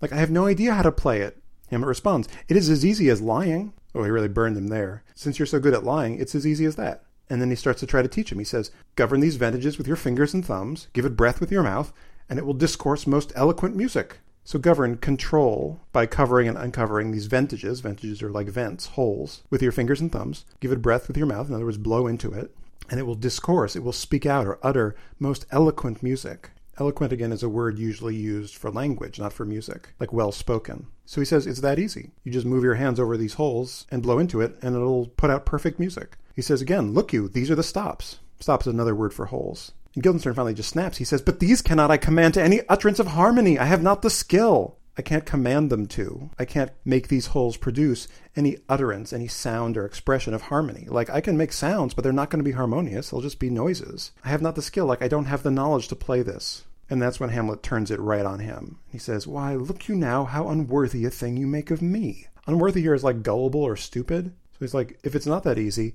then you must think I'm really stupid. You would play upon me. You would seem to know my stops. You would pluck out the heart of my mystery. You would sound me from my lowest note to the top of my compass. And there is much music, excellent voice in this little organ, yet cannot you make it speak. So you don't think it's easy to play a recorder, but you think it's easy to play me. You would seem to know my stops. You think you know all the buttons to push with me. You would pluck out the heart of my mystery. His mystery in this case is why he's acting crazy. And pluck out the heart is like someone dissecting an animal, or like this thing they used to do where they would open up a dead animal and examine the entrails of that animal to predict the future. But again, you act like it's so easy to figure out my mystery. You would sound me. Sound can mean play music, but it can also mean probe. From my lowest note to the top of my compass. And compass can mean your musical range, but it can also mean like your personal limits. So you think you can really take me to the end of my abilities. And there is much music, excellent voice in this little organ. Organ meaning instrument, but in this case it's himself. It's like, I really do have a lot of excellent music inside of me. I have many words to say, but you can't make me speak. You can't get me to tell you what my secret is. And you think it's so easy. He finally just lays all his cards on the table and says, 'Sblood, do you think I am easier to be played on than a pipe? 'Sblood is another one of these swear words, short for I swear by God's blood. Do you think it's easier to play me than you play a recorder? Call me what instrument you will, though you can fret me, you cannot play upon me. If you've ever played a stringed instrument like a guitar, it has what's called frets, which are those bars up the neck that lets you control the pitch. So the verb fretting means either to manipulate the frets or it can also mean anger, like someone fretting. So you can make me angry, but you can't play me. I mean, he absolutely ruins them in this scene. And it's worth mentioning here, after having seen what Hamlet did over the last 20 minutes or so of this play, that Hamlet can be a real dick sometimes. I think when you hear about Hamlet, most people talk about like the noble prince and how great he is, but Hamlet has a really cruel side. He has a really small side. And when he senses betrayal, he turns on people hard. I would really like to see a Hamlet who's a little less likable and who doesn't know he's noble, but is just trying really hard and sometimes is kind of bad. And it's not like these people don't deserve it, but boy, does he use his superior mind to break people down. And we're about to see some of the collateral damage from that. So after he's reduced them to puddles, Polonius comes in, probably asking for the same thing. And Hamlet wheels on him and says, God bless you, sir. And Polonius says, My lord, the queen would speak with you, and presently. So your mother wants to speak with you, and presently, at once, immediately.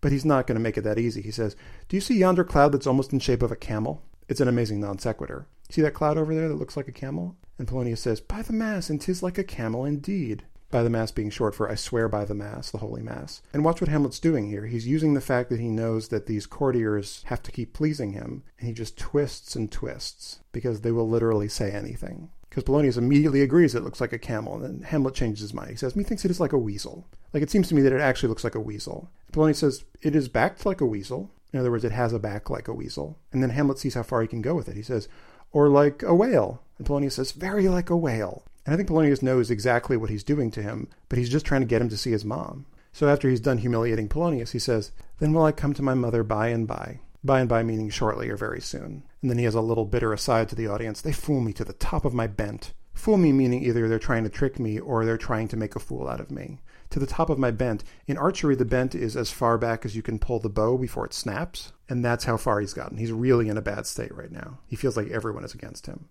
And he says again to Polonius, I will come by and by. I'm coming soon. And Polonius says, I will say so. And he goes off to tell Gertrude that he's on his way. And Hamlet has one more aside. He says, By and by is easily said. It's like, are you going to say so? Well, that's easy to say. And by and by can also have the meaning of eventually. So it's a very flexible term. He could be there in two minutes, he could be there in 45 minutes. And finally, he says to everybody on stage, Leave me, friends. And this includes Rosencrantz and Guildenstern, so it's particularly withering of him to call them friends.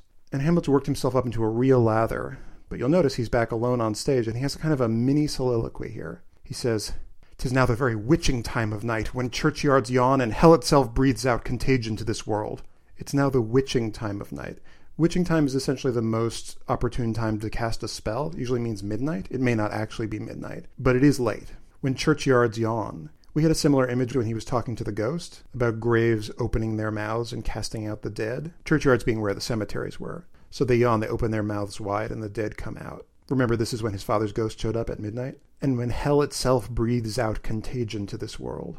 Contagion being like an infectious or an unhealthy influence into the world. So this is the time of night when all the bad stuff is walking around. And this is exactly the moment when Hamlet feels the most worked up, because he knows that now he knows his course. He goes on, Now could I drink hot blood and do such bitter business as the day would quake to look on. It's an incredible image, especially for this guy who started the scene praising people who aren't too passionate. Now he could drink hot blood. He could kill someone and drink their blood and do such bitter business. I love that double B sound. It really punches forward. Bitter meaning sort of evil or unsavory business, as the day would quake to look on. Like this is something you can get away with at night, but if the day actually had to see this, it would quake, it would shiver. But that quake is an incredible sounding word. Soft. Now to my mother. Soft can have a lot of meanings. It's sort of a particle word. But here I think it means like hush or quiet or wait.